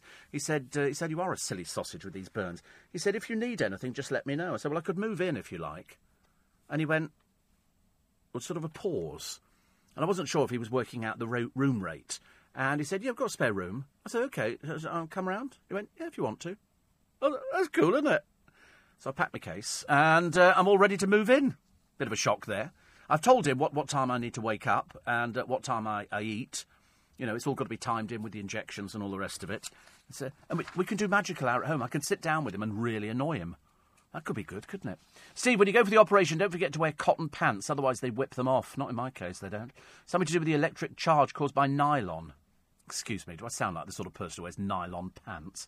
I ask you. Gary says, I actually did a triathlon at the weekend at Hever Castle. I must admit the lake was a tad murky. this is what we were talking about earlier on. Gary does these things through lake. I mean, oh dear, I can't think about it. He says, uh, what uh, you wouldn't have liked was the night swim. I did a couple of weeks ago, which was an open water swim in the lake. All of us had glow sticks so that the water safety team could see us. My only thought was the glow stick could have been a not so great lure for any hungry pike or eels. Oh, stop it now. What, something. Br- oh, I'd only have to feel something brushing against my legs. And that. Well, I can't anyway, because I can't with all the plasters. But, oh, no, no, no, no, no, no, no, no, not for me. But uh, I knew Gary when he wasn't fit. Uh, Pauline Carmarthenshire says, I thought I'd heard the best of your in conversations, but on Saturday, the David Emanuel conversation was fabulous. I was driving to the office, seemed to last about ten minutes. I know, you'd never believe it, would you? Huey in Brixton says, Whatever happened to uh, Roger Foss? Who used to contribute to the show. I hear from Roger every so often. I think he's up the, uh, the top end of the country. Bless his heart. Yes, Roger Foss. Oh, dear, lovely Roger. Lovely Roger. But uh, yes, he's, he's still very much with us and uh, still, I think I forget where he went to. Actually, he wrote to me some time ago, telling me where he was, and occasionally he listened in. So I thought that was good, and somebody will uh, will be reminding him, no doubt, that Steve mentioned him. But uh, yes, so no night swimming with or without glow sticks. Thank you very much indeed. Not my kind of thing. Do go in for my um, my donation, please, for the chance of that fabulous holiday, Barbados. I tell you. We've, got, we've, completely gone mad this year. Have you noticed? We've completely lost all sense of reality. News at six is coming up very shortly. It's Steve Allen's early breakfast on LBC. Uh, the nuns, you remember they discovered all these children have been buried in this nunnery? Many had died of uh, natural causes. And it had happened years and years ago. The nuns have now decided to build a memorial for the dead children. I don't want to be rude to nuns, but I'm afraid it's necessary. A little bit late, isn't it, to start building something like this? Should have been done ages and ages ago. Amanda Holden got the most complaints to Ofcom because she was wearing a very revealing dress. Uh, and she showed her sort of boobies. But I mean, goodness sake, I mean, heavens above, if you were with me in the studio this morning, I'm showing a lot of flesh. I want this on record. Whether it's a complaint, I've got no idea. And those people fleeing the volcano in Bali, it's not erupted yet. You're listening to a podcast from LBC. Morning, everybody. Nice to be company. Welcome to Monday, beginning of the week. Exciting. No, not really that exciting. Most people hate the beginning of the week. Not me. I love it. I can't wait to get back to work. Wednesday, we're having the surgery.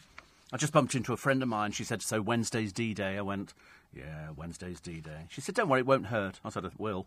I'm just convinced it's going to hurt. It'll sting. The injection will sting. I'm not sure if stinging's good. Shame they couldn't put me out, but they can't, obviously, for, for obvious reasons. Um, the end of the queues, a shopping checkout app. So, in other words, it's, it's all done on trust, isn't it, really? Whether that works, I don't know. 650,000 people back Uber as a taxi firm, seeks dialogue. They want to know what they want, what TFL want, because nobody's sort of said this is what we want people to do. But uh, I'm firmly convinced they won't lose.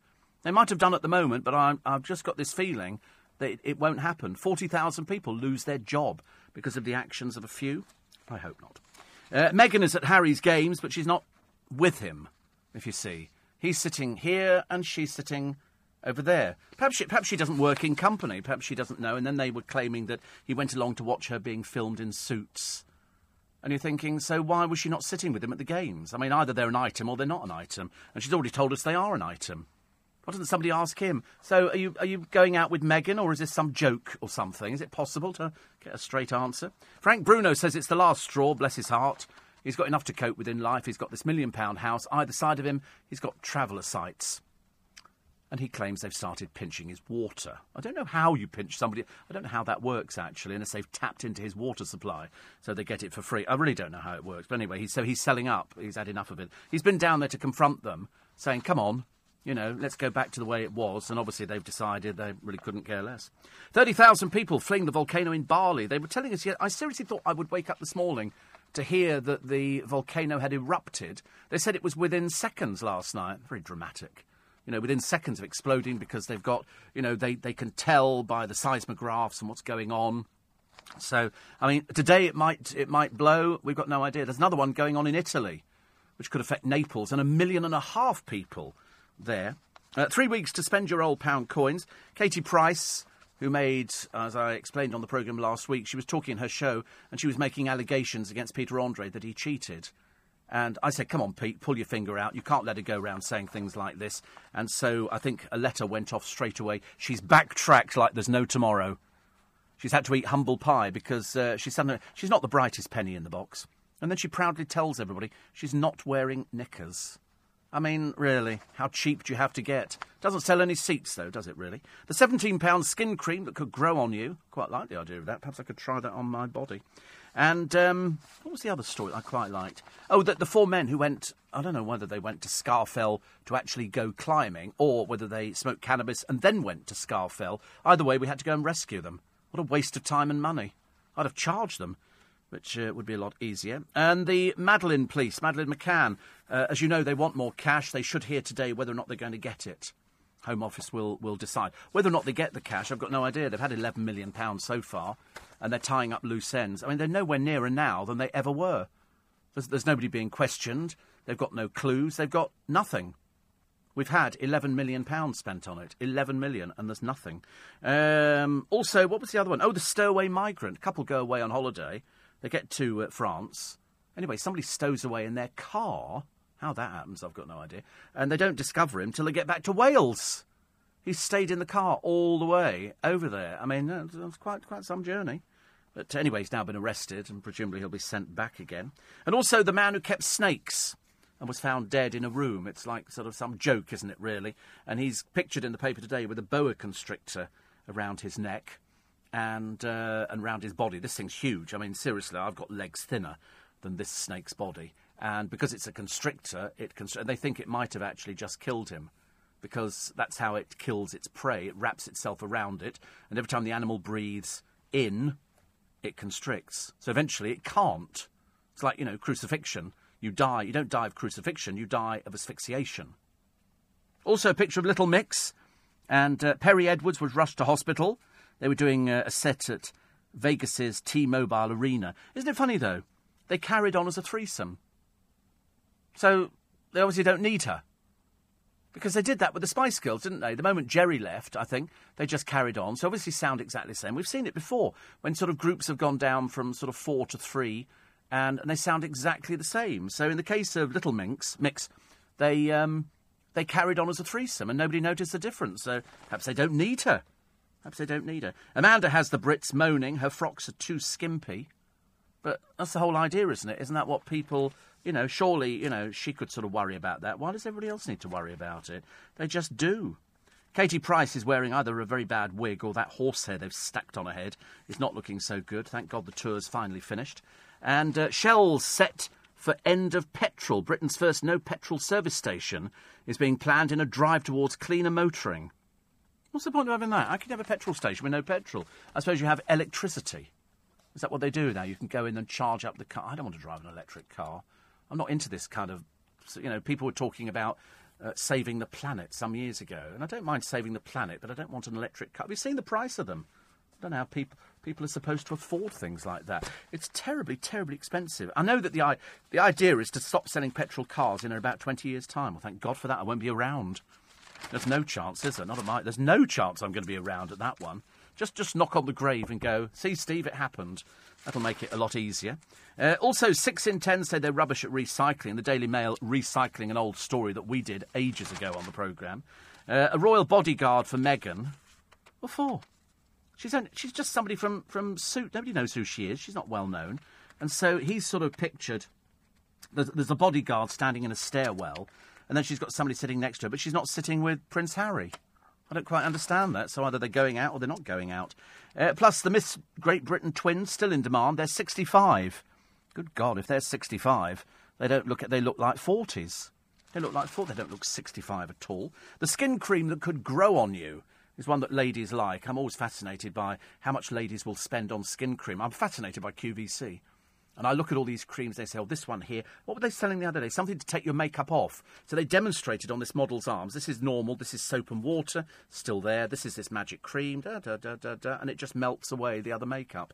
So I should imagine they must have shifted a shed load of that one. But this is um, a Japanese lily turf. I think that's what it's called. Just doesn't brighten up your home. Might help do wonders for your face. The plant, a pretty tufted grass that provides evergreen ground cover, is the key ingredient in what's being touted as a breakthrough skin treatment. How many times have we heard that? 17 quid. So, okay, work on this. This is how you have to do this. £17, 50% of that will be profit. So it's £8 ish for the actual cream. Uh, take away all the packaging, about £3. You're looking at something that probably costs about between 3 and £4. But by the time you've added all the markups, so it's three or four pound cream. Does that sound as exciting? Not to me either, ladies and gentlemen. But that's what it is. But ladies will try anything. I mean, I've, I've bought expensive creams, as you know. I've actually tried expensive creams. I've, I've tried creme de la mer at £100 to make your eyes look better. I look exactly the same. I don't look any different at all. I could understand it if I walked in and people went, God, you look amazing. Nobody's ever said that. They don't say that. They just go, oh, still alive. And I go, yeah, thank you very much indeed. Thank you very much indeed. Yeah, what, what I'm going to use. Well, no, I shouldn't tell you when I'm going to use it. And then you just come and you go, God, you look really good. Here's the strange woman, the pensioner, who goes to strangers' funerals, fills her lunchbox from the buffet, and then cycles off again. Her name is Teresa Doyle. She's 65. She speaks to grieving relatives. I mean, she's obviously not the full ticket, is she? She's quite a few sandwiches short of a picnic. Uh, she goes to church masses, Sikh temples, and funerals where food is provided for the needy. I mean, it, she's obviously not, not the full ticket. She says here there's mass every morning. Oh, this is a friend of hers. And she's only going when there's cheap lunch. She intrudes on people when they're upset and sad. She's mad. She's quite clearly mad. But I mean, she's one of these people who just turns up to places. Um, the parish, parish priest says she's Catholic and is convinced she needs to go to as many masses as possible. Every funeral we have, she comes, and if there's a reception afterwards, she makes her way to it without invitation. I can't exactly say that we can't stop her. You just push her out the door. Get out, you thief. It's nothing to do with you. She was asked why she attends funerals. She says that's my business, adding, I have to go, I've got somewhere to be. Another, another funeral. She's quite clear not the full ticket at all. So she intrudes another bit, and, and she also tells lies. She claims to know people. She turned up at uh, one woman, Margaret Whitehead's uh, funeral for her daughter, seeking a cheap lunch. She said Mrs. Doyle claimed to have worked with her daughter Catherine as a waitress, despite Catherine never having worked as one. She said, I just assumed that she was a, a, colleague. She got my son to give her a lift from the church to the wake. She was eating from the buffet like there was no tomorrow. She's obviously a thief as well. This woman needs medical attention. She's the phantom mourner. You're in all the papers today, Mrs. Doyle. You will, you will, you will, you will. you will, you will. Take from the buffet. and she's got a bicycle as well. She's obviously mad as a fruitcake turning up and then pretending she works with people. And then, can you give me a lift to the buffet? Sorry? Well, I'll, I'll, be I'll be stealing the food. It's not right, is it? It's not right at all. Stop her. If you see her at your funeral, you out, out.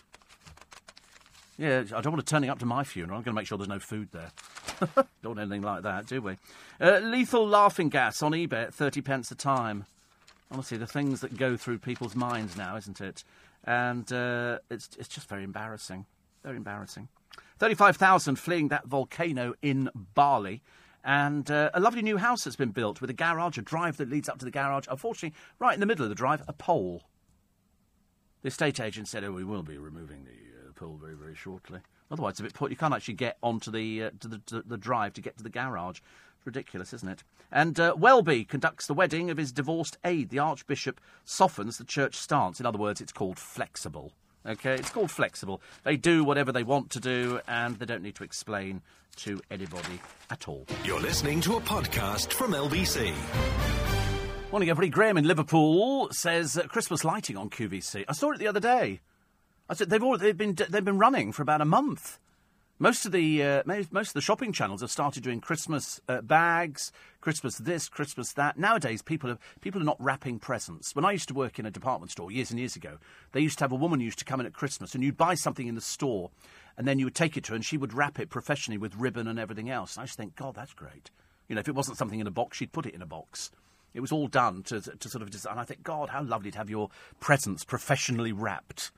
But nowadays, you buy these bags. They sell them on on a couple of the shopping channels, and you buy like a hundred bags for twenty quid or something, and they're they're sort of um, metal, and you put me- metallic paper. You put the item in there, and then pull the drawstring together at the top, and it gives it sort of quite a nice. I like festive paper though. I'm quite big into festive paper. I like seeing presents under a tree. I don't even mind if they're fake. Doesn't bother me in the slightest. Jack in Coach Trip says, Why are all of the skin creams sold on television never in the shops? I don't know. I've often wondered that as well. I mean, I think the truth of the matter is that shopping from home is the new big thing. Everybody shops from home. Who wants to go around the shops at Christmas? I mean, all of my Christmas shopping will be done online. And I'll either send it to my brother and he wraps it, and I, or he'll send me the labels and I then do the, the labels, or we sort of think of some other way of doing it. Because we, you just don't do, you get to a certain age, you just don't do presents, do you? Presents are for, for younger people, which are good. But isn't it funny? Younger people don't really buy presents for their parents know why that is. But no, Jack, it's, uh, it's a case of you see things and then you go, oh, right. They were selling stuff on one of the channels the other day, it might have been QVC, which is from Lakeland. They were selling, and I, I like Lakeland because I think their service is very good. And what I generally do every year is I go through Lakeland's catalogues at Christmas and buy loads of chocolates and send them to my brother. So he gets two big boxes of everything, which is enough chocolate to keep them going over the festive season, whereas I couldn't care less. I'm not bothered about that. Richard says, uh, where are they taking the skin for the graft? Gold knows. Gold knows. Legs, I think. I think it comes from legs. But it's, it's very, very thin. And then uh, Marcus says, You say you won't be around in 20 years. Why not? Radio still have presenters in their 50s. So kind. So kind. And yes, I, mean, I, I, just don't think it's very likely that we're going to be making another 20 years. So, which actually is amazing because this year's gone by very quickly. I don't like it when it goes by quickly. It kind of frightens me a little bit. I start thinking maybe I'm not immortal as I thought I was. My father-in-law Pete loves a buffet, says uh, says Dan in Essex, and uh, so he takes his own chair. Still not as bad as the woman in the papers, though. I mean, she's quite mad, isn't she? I mean, that's got to be to ask for a lift to the and then to lie to people. Now she's been photographed in the papers. People will start realising that she shouldn't be allowed anywhere at all. She needs to get. I mean, that's just that's just deeply unpleasant. I'm afraid there's something. I don't even think it's funny. I don't think it's funny. Benny says the one thing funeral woman isn't is a sandwich short of a picnic. In fact, she's not short of sandwiches at all. No, she takes it home and freezes it. Takes it home and freezes it. Uh, Dion says I use Johnson's baby lotion uh, aftershave. If it's good for a baby, then it's good for an oldie like me, and it's one ninety nine a bottle. That's called cheap. Because I'm using this very expensive aftershave at the moment, as you know. In fact, a friend of mine said the other day, he said, I knew you were wearing it. I said, how? He said, because I could smell it when I walked round the corner. Because once you put aftershave on, as most people tell you, you can't smell it. You can't smell it. Everybody else smells it. I can't. So when I first started putting Creed on, people going, oh, I can smell that. What's that? And I go, it's Creed and things. Now I can't smell it at all, but I'm sure it must be there. Uh, Amanda Holden gets the complaints, but 10 million tune in to Strictly's hottest first night. And so Molly King dancing with a 12 year old by the look of it called AJ Pritchard. I'm assuming he doesn't have a first name, they just call him AJ Pritchard. And uh, Molly King's there, Debbie McGee. But bearing in mind, Debbie McGee is a fully experienced dancer. It's as simple as that. Uh, Gemma Atkinson, sizzling. But, you know, all these people, they're, they're sort of used to doing posing. Uh, and also Charlotte Hawkins with Brendan Cole. Yeah, I don't hold out much hope for her at all. Luckily, no pictures in the papers of Ruth. They've decided. Sorry? Was Eamonn? Of course, Eamonn was there. What do you think? What do you think he's going to sit at home by himself doing a jigsaw puzzle? No, he likes to go out there. So people, I'm Eamonn. Hi, how are you? Eamonn Holmes. Hello. Yes, he'll be clapping Ruth. Yeah, go on, Ruth. You're thinking, yeah, they never wanted you, though, did they? £12 million British police hunting for Madeleine, facing the axe. They haven't decided yet. The Home Office will decide at some point. Could be today, I don't know, as to whether or not they're going to put more money into it. And then when that runs out, then presumably they'll be going, the Home Office will be deciding today whether they put more money. I don't know how much more money you pump into something. I would have thought actually spending £11 million, pushing 12 at the moment, was more than enough money. I don't know, you know, how how much longer we, we keep funding this. Because if they came up with something, I could understand it. You know, if they'd actually come up with some sort of information or something that could help us, but they've got nothing. They've absolutely got nothing at all. 84850 steve at lbc.co.uk. Uh, the, uh, the Uber campaign uh, sort of gathers momentum. And also, an obesity epidemic puts a quarter of a million lives at risk each year. Also, exercising goes down the pan for Britons. We did do it, didn't we? We did do it for a little while. They go, come on, we're going to exercise. And you'd wake up, and then morning television was always full. The BBC did it, ITV did it. Uh, we never did it on LBC. I think, I think really, because to be honest with you, doing exercise first thing in the morning is not for everybody. Um, we used to have Mad Lizzie, Mr. Motivator, the Green Goddess, had all sorts of people doing exercises on the tip. One, two, three, four. One. I could do it on this programme, actually. If you're watching in stereo, incidentally. This is me dancing, which is very attractive, I realise. I have natural fluidity mainly in all my arms, the way they're bubbling away very nicely at the moment. But it's uh, it's a case of we do do exercise, but now we've kind of fallen out of love with it. So, but as you come up to Christmas, you can have all these third-rate Z-list celebrities. You go buy my DVD because I'll tell you how to lose weight, and I lost weight going on. I heard somebody juicing the other day, talking about juicing, and you know it's very bad for you to do just juicing. You're supposed to have all the other things going on. Otherwise, it's yo yo dieting. That's what you do in this country. You see a picture of somebody who's on a television programme, some third rate Z lister, and they go, Yeah, I lost all this weight on this. And of course, it's not them at all. They, they bring on an expert to do the, okay, one, two, three, four. And they can make a lot of money because they convince fatties that this works. I was fat. Well, these people were never fat. Although some of them, come closer, come closer. What they do is they eat in the few weeks leading up to Christmas, so they look fat. And people go, God, you look fat. And they go, Oh, do I? I'll bring out a DVD. And you can tell which ones are bringing out the DVD because they'll be pictured in the park, you know, with a skimpy little top on, with their gut hanging over the top of it, you know, and a personal trainer. And that's what they do. They go, Oh, look, we, we saw them in a local park. Do it in a gymnasium. They can't. They're trying to flog some old tat to you. My advice is don't bother. Want to lose weight? Go to the doctor. They'll give you a diet sheet. Want to do exercise? Walk up the stairs. Walk down the stairs. You know, lift one leg up, put it down. Sorry? Yeah, get a bike. Don't drive in London on a bike. Go and get a bike. Go to Holland. Go drive around Holland. Do something.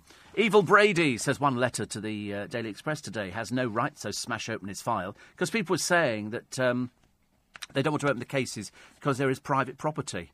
He's a dead murderer. Open the cases. Stop being so stupid. You know, is he going to give details of where he buried the body? No, not a thing. No, no details of that whatsoever. He knew exactly what he was uh, what he was playing uh, about. Uh, after the Jo Malone interview, Steve, I bought Jo's book last December and started my own chocolate business in May this year. Dedication to my mother, uh, who is called Ella, which is why I called it Chockella. So there you go. Wow, very nice. So the funny thing is, I'm not a chocolate person. I, I, I, never really was a chocolate person. I'm more savoury. You know, you, you, you, you could do better and tempt me with a Tracy a cheese football, than you, or Twiglets. Twiglets, I love. And I always buy them every year and bring them in over the festive season. They do those little cheese biscuit type things, funny little things. And then they do Twiglets and then they do cheese footballs. And everybody I've ever spoken to, they go, what, a, what in God's name is a cheese football? And I said, it's a little round thing made out of sort of some sort of crunchy stuff that looks like the inside of a Kit Kat, and then they put liquid cheese inside there, and they go, "Oh, it sounds disgusting." I said, "Well, some people like it, and some people don't." But ever since I've thrown away the halogen oven because it is evil, uh, I've changed my eating habits. I'm eating different things now. I'll tell you what I'm gravitating towards, which is slightly disturbing: soup. I know soup's good for you, but you need you need a little bit a little bit more. And uh, and so what I'm doing is I'm sort of cooking things, but I'm not having all the bad things that I would have put in the halogen oven. So I'm being really good about it. Haven't had a sausage in over two weeks, which is unusual for me. I generally like a good sausage. Um, so how does Debbie McGee stay fit? Gardening. For all of you ladies and gentlemen over a certain age, and I include my next door neighbour, Lindy, as well, she loves gardening. And we've got a lot of uh, geraniums in pots, and I think they'll survive over winter. You don't need to worry too much about geraniums. Other, you know, succulents and things like that will sort of disappear. But the geraniums, I think we can end up keeping which is great news, isn't it? They're trailing. I bought them last year. If we can keep them going for another year, I'm all in favour of that. You're listening to a podcast from LBC. Morning, everybody. 27 minutes to 7. Nick Ferrari with you in 27 minutes' time, just after the news at 7 with breakfast. Uber says it's willing to talk with and make concessions to Transport for London in an attempt to get its licence to operate in the capital renewed. But should it have to? Uh, also, President Trump has begun a new war of words, this time with NFL players who knelt during the national anthem in protest against racial injustice. Does everyone have the right to protest regardless of the time and place? Plus, on the morning, Angela Merkel enters her fourth term as German Chancellor. Nick will speak to an MEP from her party to find out if they're worried about the resurgence of the far right in a country whose history is so excuse me, sorry, rather haunted by it. It's all with Nick Ferrari at breakfast this morning from seven here on LBC. I did mention earlier on, and I mention it again to you now, just just before you leave uh, for work, that uh, we are trying to raise a lot of money. As indeed we do every year for Global's Make Some Noise charity. But uh, unlike last year, I'm offering a bit of incentive because uh, I'm offering one lucky couple the chance to win an inclusive, once in a lifetime trip to Sandals, Barbados. Uh, this is for you and a partner. I'll explain how it works in a minute. Let me just tell you what, what's on offer. Uh, you'll fly either from London or Manchester, your choosing, to the beautiful Caribbean island of Barbados. On arrival, you'll be whisked away to begin your Bajan experience at the amazing Sandal Resort, where you can wind down and start enjoying your week of luxury. You will spend seven. This is just for, for, for entering and for donating £3. You will spend seven nights at the luxurious Sandals resorts in deluxe accommodation. Uh, this resort has got three swimming pools, 11 gourmet restaurants, and seven full service bars, including a swim up pool bar. That's where it's in the. It's actually how the, how the waiter gets there to serve the drink. I've got no idea. It must get very wet. And you, you, sort of swim across it and you sit on a stool, which is lovely. Um, all meals, drinks, entertainment, land and water sports. They do water sports as well there is all included. Everything. Free, nothing, not a penny piece. Just enjoy it. So you can drink, eat, enjoy the entertainment, enjoy the water sports, the land, and it's all included in the, uh, in the holiday. Barbados, as you know, is famous for its amazing views and breathtaking surroundings of white sandy beaches and sparkling seas. So text in now to be in with a chance to win this amazing trip to the Caribbean thanks to Sandals Resorts. And all I would like from you is three pounds. It's not a lot. If you if you get this this holiday, I mean, you know, you could take me. And uh, only thinking out the box. So to enter and support the charity, Globals make some noise. Text Barbados, and you send it to eight four eight five zero. Barbados is B A R B A D O S, and it's that that triggers to go into the right box. Okay, so to support Globals make some noise, text Barbados and send it to 84850. A one off voluntary donation of just £3 from every text goes straight to the charity, helping to change young lives. And we want to change a lot of young lives this year. Once you've heard from the 6th of October, some of the charities that we're supporting this year, I think you'll be you'll be moved. I promise you, especially one of the ones that I did, you'll be very moved. So three pounds from every text goes straight to the charity, helping to change young lives. You've got until midday on the 6th of October to enter. Keep the phone handy, because it could be yours that's ringing. Standard network rate supply. You need to be over 18. You're playing across all participating stations. And a full list, rules and date restrictions are at lbc.co.uk. So to be in with a chance of winning seven nights at luxurious Sandals Resort with all these restaurants and the pools and just everything. And everything's inclusive your drink, your food, your entertainment, your land, your water sports, everything. You don't have to pay for a penny piece. You text Barbados, B A R B A D O S, and send it to 84850. Barbados, 84850. And I thank you in advance for, for the nice gesture that you've made and for the good that you can do. Three pounds goes a long way. We can make that work in so many different ways and on so many different levels. So thank you in advance. And I'll keep my fingers crossed that it's you who gets that fantastic holiday. That's just the, uh, the incentive. And uh, Barbados seems like a million miles away, but it could be ever closer if it's your name that comes out of the hat. And you stand as much chance as anybody. So why not give it a whirl? And thank you very much indeed in advance. Front pages of the papers. The Sun today is the stowaway who I told you about. It's some bloke who stowed away from France to Wales. Holidaymaker got home and he found this Ethiopian illegal immigrant in the boot of the Nissan. And um, He crept into the van in Calais. He was arrested in Powys. And presumably, uh, he'll probably get his own house or something very shortly. Just for, how you can stay there for that amount of time is totally beyond me. But that's the front page of The Sun. Also, Meg Me Smile, Harry. This is Prince Harry and Meghan. She went to one part of the arena, he was in another part of the arena. But apparently they're going out together. You'd never know, would you? Uh, former Towie star Pascal Craymer uh, went out with Nick Knowles. Um, I think that was just very briefly, wasn't it? I don't think she's going out. I think he's sort of, you know, he's a bit fickle, Nick. He's not. He's not particularly bothered. She was sort of moaning. Anyway, I think she's found somebody else now. So. Again, you know, just sort of keeping up the old tradition of the people from Essex, I think. Daily Express this morning FIFA set to lift the ban on football poppies. I knew they would. I knew they would. Of course they have to. How disgusting. Maddie, police need more cash. I don't know for how much longer. I don't know if people have done phone-ins on uh, on LBC about that, deciding how, how much longer we keep going, or do we just keep funding it full stop? Um, you know, I'm, I'm not too sure about that. Uh, also, new EU plot to wreck Brexit. Plan would tie UK to Brussels for decades. And more pictures of dreary old Meghan Markle. I'm getting a bit bored with this. If they're going out, then take her out there and sit with her. Why are you not sitting with her? Why is she in another part of the arena? It doesn't seem any you know, it, what's the point of this? Stop messing around. Stop growing up, for goodness sake. Ridiculous. Uh, Mo says there's been no Christmas films on TV so far. Last year they started in August. Really? Obviously not watching very carefully. Uh, most of the skin creams uh, and lotions and potions on QVC are sold on the high street and are well known brands Decleor, Elemis, Opie, Liz Earle, Bare Minerals, and loads more. QVC is just uh, an easy way to shop. Yes, but we weren't talking about that. We were talking about the ones that feature in the papers and you see them, and they're not sold in the shops. You can only buy these things if you order sort of mail order. I know that they use well known brands on QVC. I'm well aware of that. I have seen it before, you know. I do have television. I'm well aware of what they sell and uh, all the other ones. But many of the uh, many of the things are sort of one offs and you never see them again. I've never seen that other stuff which cleans your makeup off. It might be sold in some little uh, independent chemist. I've got no idea. I tend not to buy makeup for some strange reason. Uh, Daily Mail today. Uh, the march of the GP receptionists. Uh, could I have an appointment? What do you want? Um, is it possible to? No. Um, could could I could could, could I see, see, see the doctor? Are you registered here? I think so. Uh, well, what's the matter with you? I don't know. Are you medically qualified? I'm not going to tell you. Um, well, no, no, three weeks. The doctor can see. I need to see somebody today. Oh, well, you can't. He's busy. Well, do you have anybody else? No.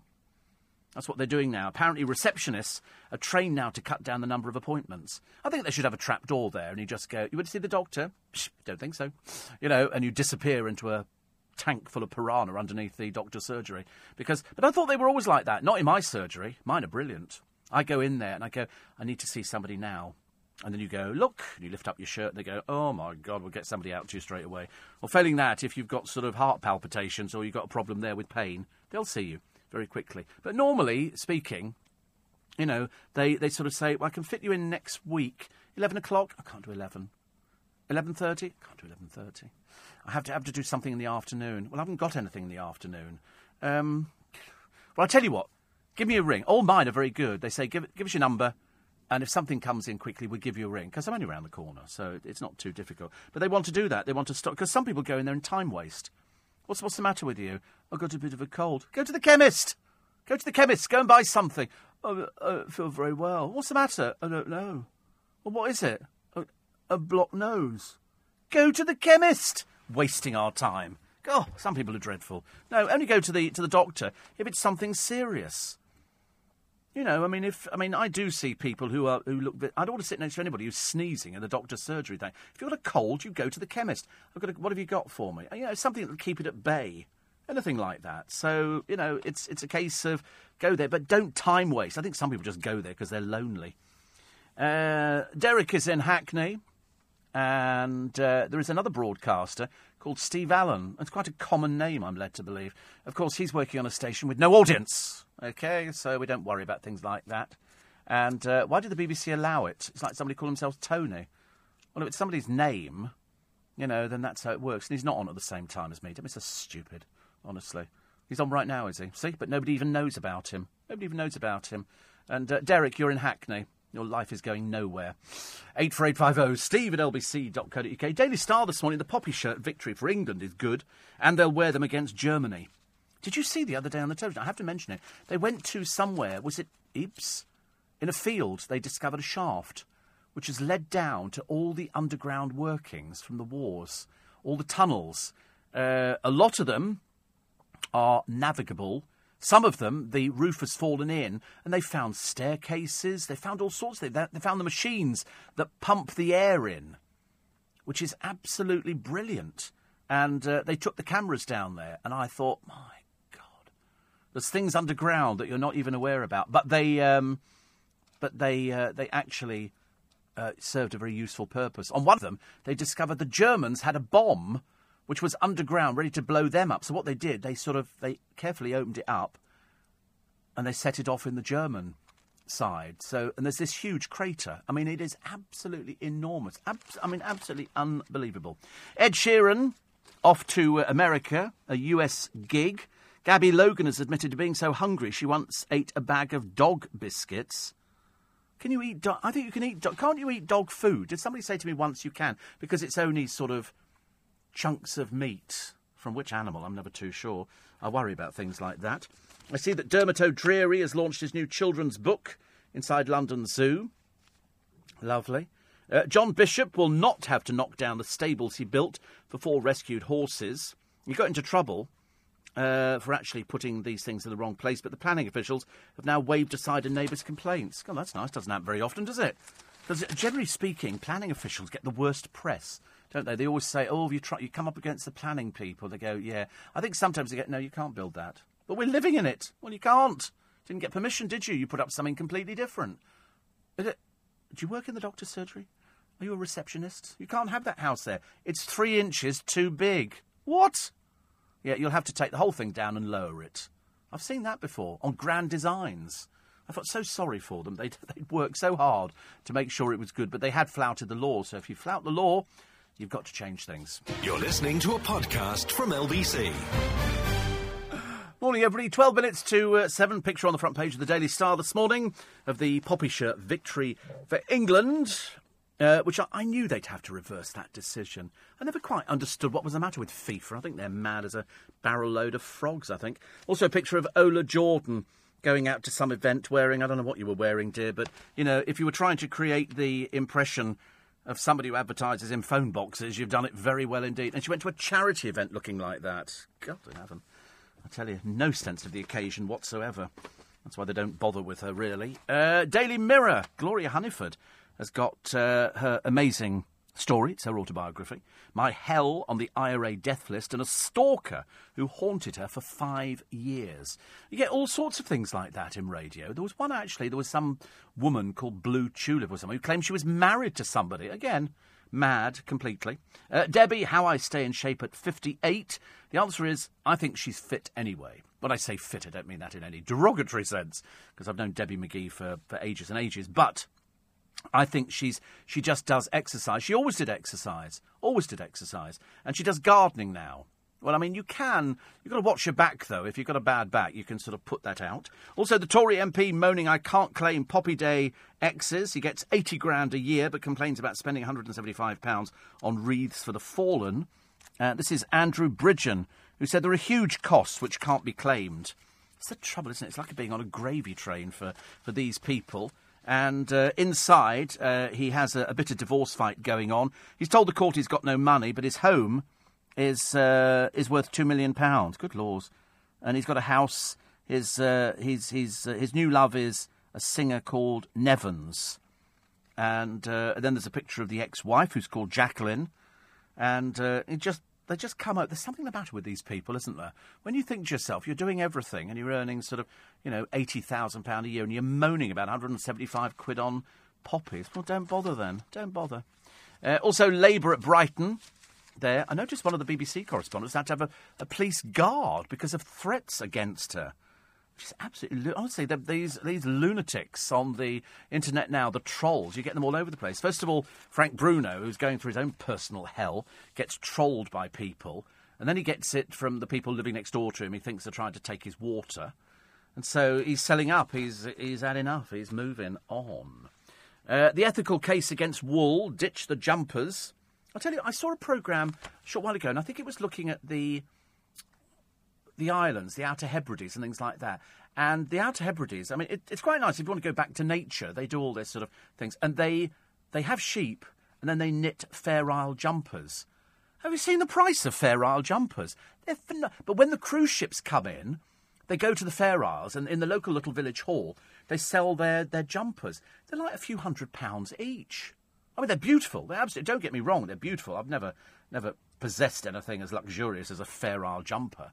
You know, a proper Fair Isle jumper. And these ones there, and they had a price at three hundred and twenty pounds. And the cruise ships come in, and you're buying something that's basically a one-off work of art. Terribly clever. But I'm, I'm, i was only thinking about it because they were talking about ethical cases against wool. Well, the sheep need shearing. You know, you can't, otherwise, sheep will be falling over themselves. You know, and also in the middle of the summer, they don't want to be wearing this heavy coat, so it's all sheared off. So I don't think there's any problem with actually shearing sheep and then using the wool. What are you going to do? Throw it away? Uh, also, taking a kneel, the NFL players at Wembley hitting back at Donald Trump. As I say, how many more people he can upset, I've got no idea. Also, only 3%, The Guardian tell us today, of the UK's most powerful are from ethnic minorities. So that's, uh, that's very low indeed. Uh, plus, Merkel's fourth term win marred by the rise of the far right. So you've got to put up with Nazis, and we've got Donald Trump, and we've got Kim Jong un. Can life get any worse? Probably not. Probably not. Front page of the Eye this morning David Davis, the plan to become PM. And uh, if Theresa May is forced from office, the Brexit secretary is ready to mount a bid. Uh, there's no doubt in anybody's mind that David would go for it. He thinks he'd do a better job. He's orders his supporters to avoid conflict with Downing Street. Uh, plus, uh, what else we got? Britain's most shocking exercise statistic. The answer is we're not doing it. We can't be bothered. It's a case of, you know, exercise, I'll do it tomorrow. Can't think of any reason for making exercise appealing to people. I do try and walk. Well, I walk to the bus stop, you know. But I, I, never, I never walk upstairs unless it's very, very occasionally, very occasionally. Steve, do you realise today sunrise 6:51, sunset at 18:51, so we're dead in the middle today. 12 hours daylight, 12 hours darkness. I don't mind that. Is it very dark out there? Oh, it's awfully dark and gloomy out there. There now.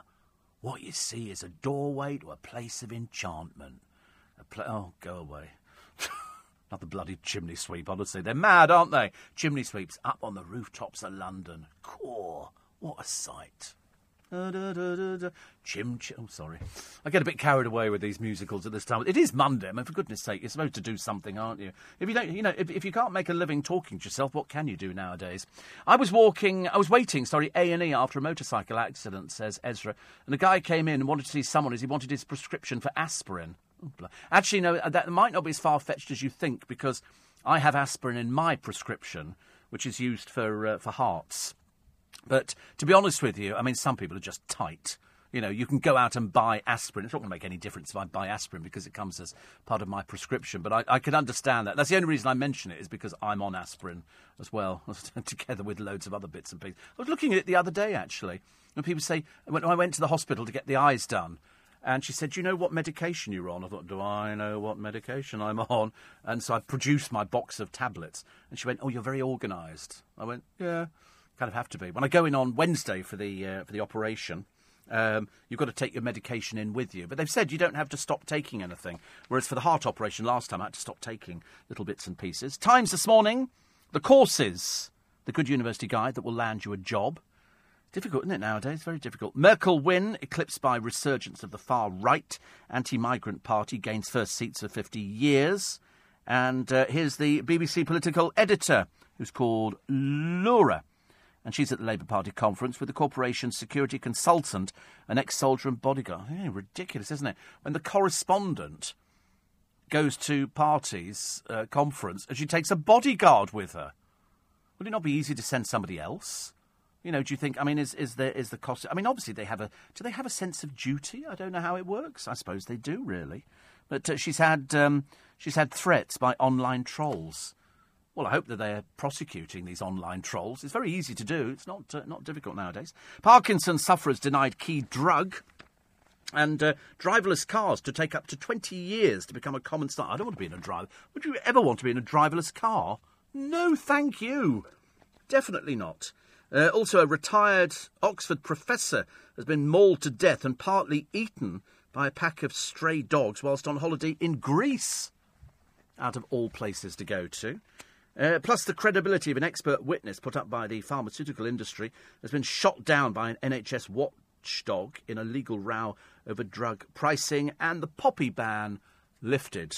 England's football players are set to wear poppies on their kit for their friendly international on Remembrance Day this year after FIFA agreed to relax the ban. About time, too. First decent thing FIFA have done, actually. They're so mad, aren't they, all these people? Uh, front page of the uh, Telegraph Boris, simple minded.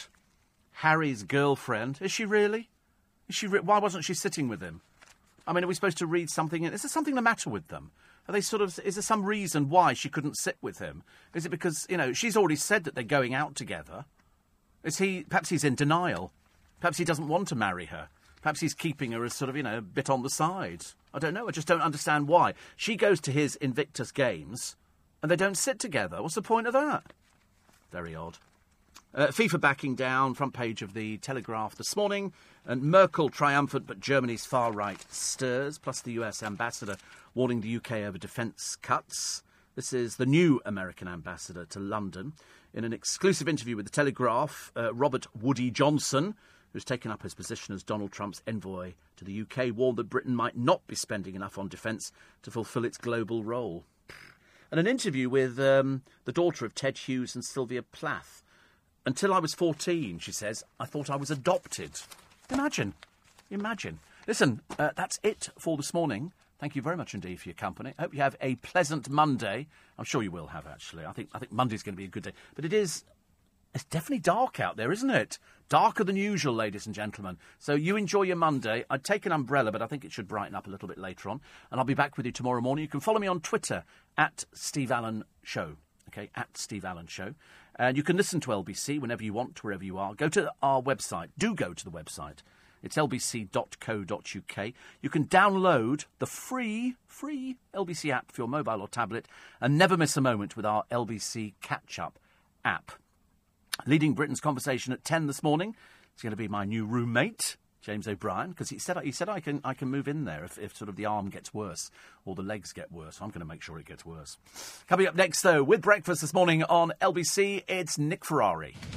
If you enjoyed this podcast, listen to Steve Allen live from 4am Monday to Friday and Saturday and Sunday from 5am.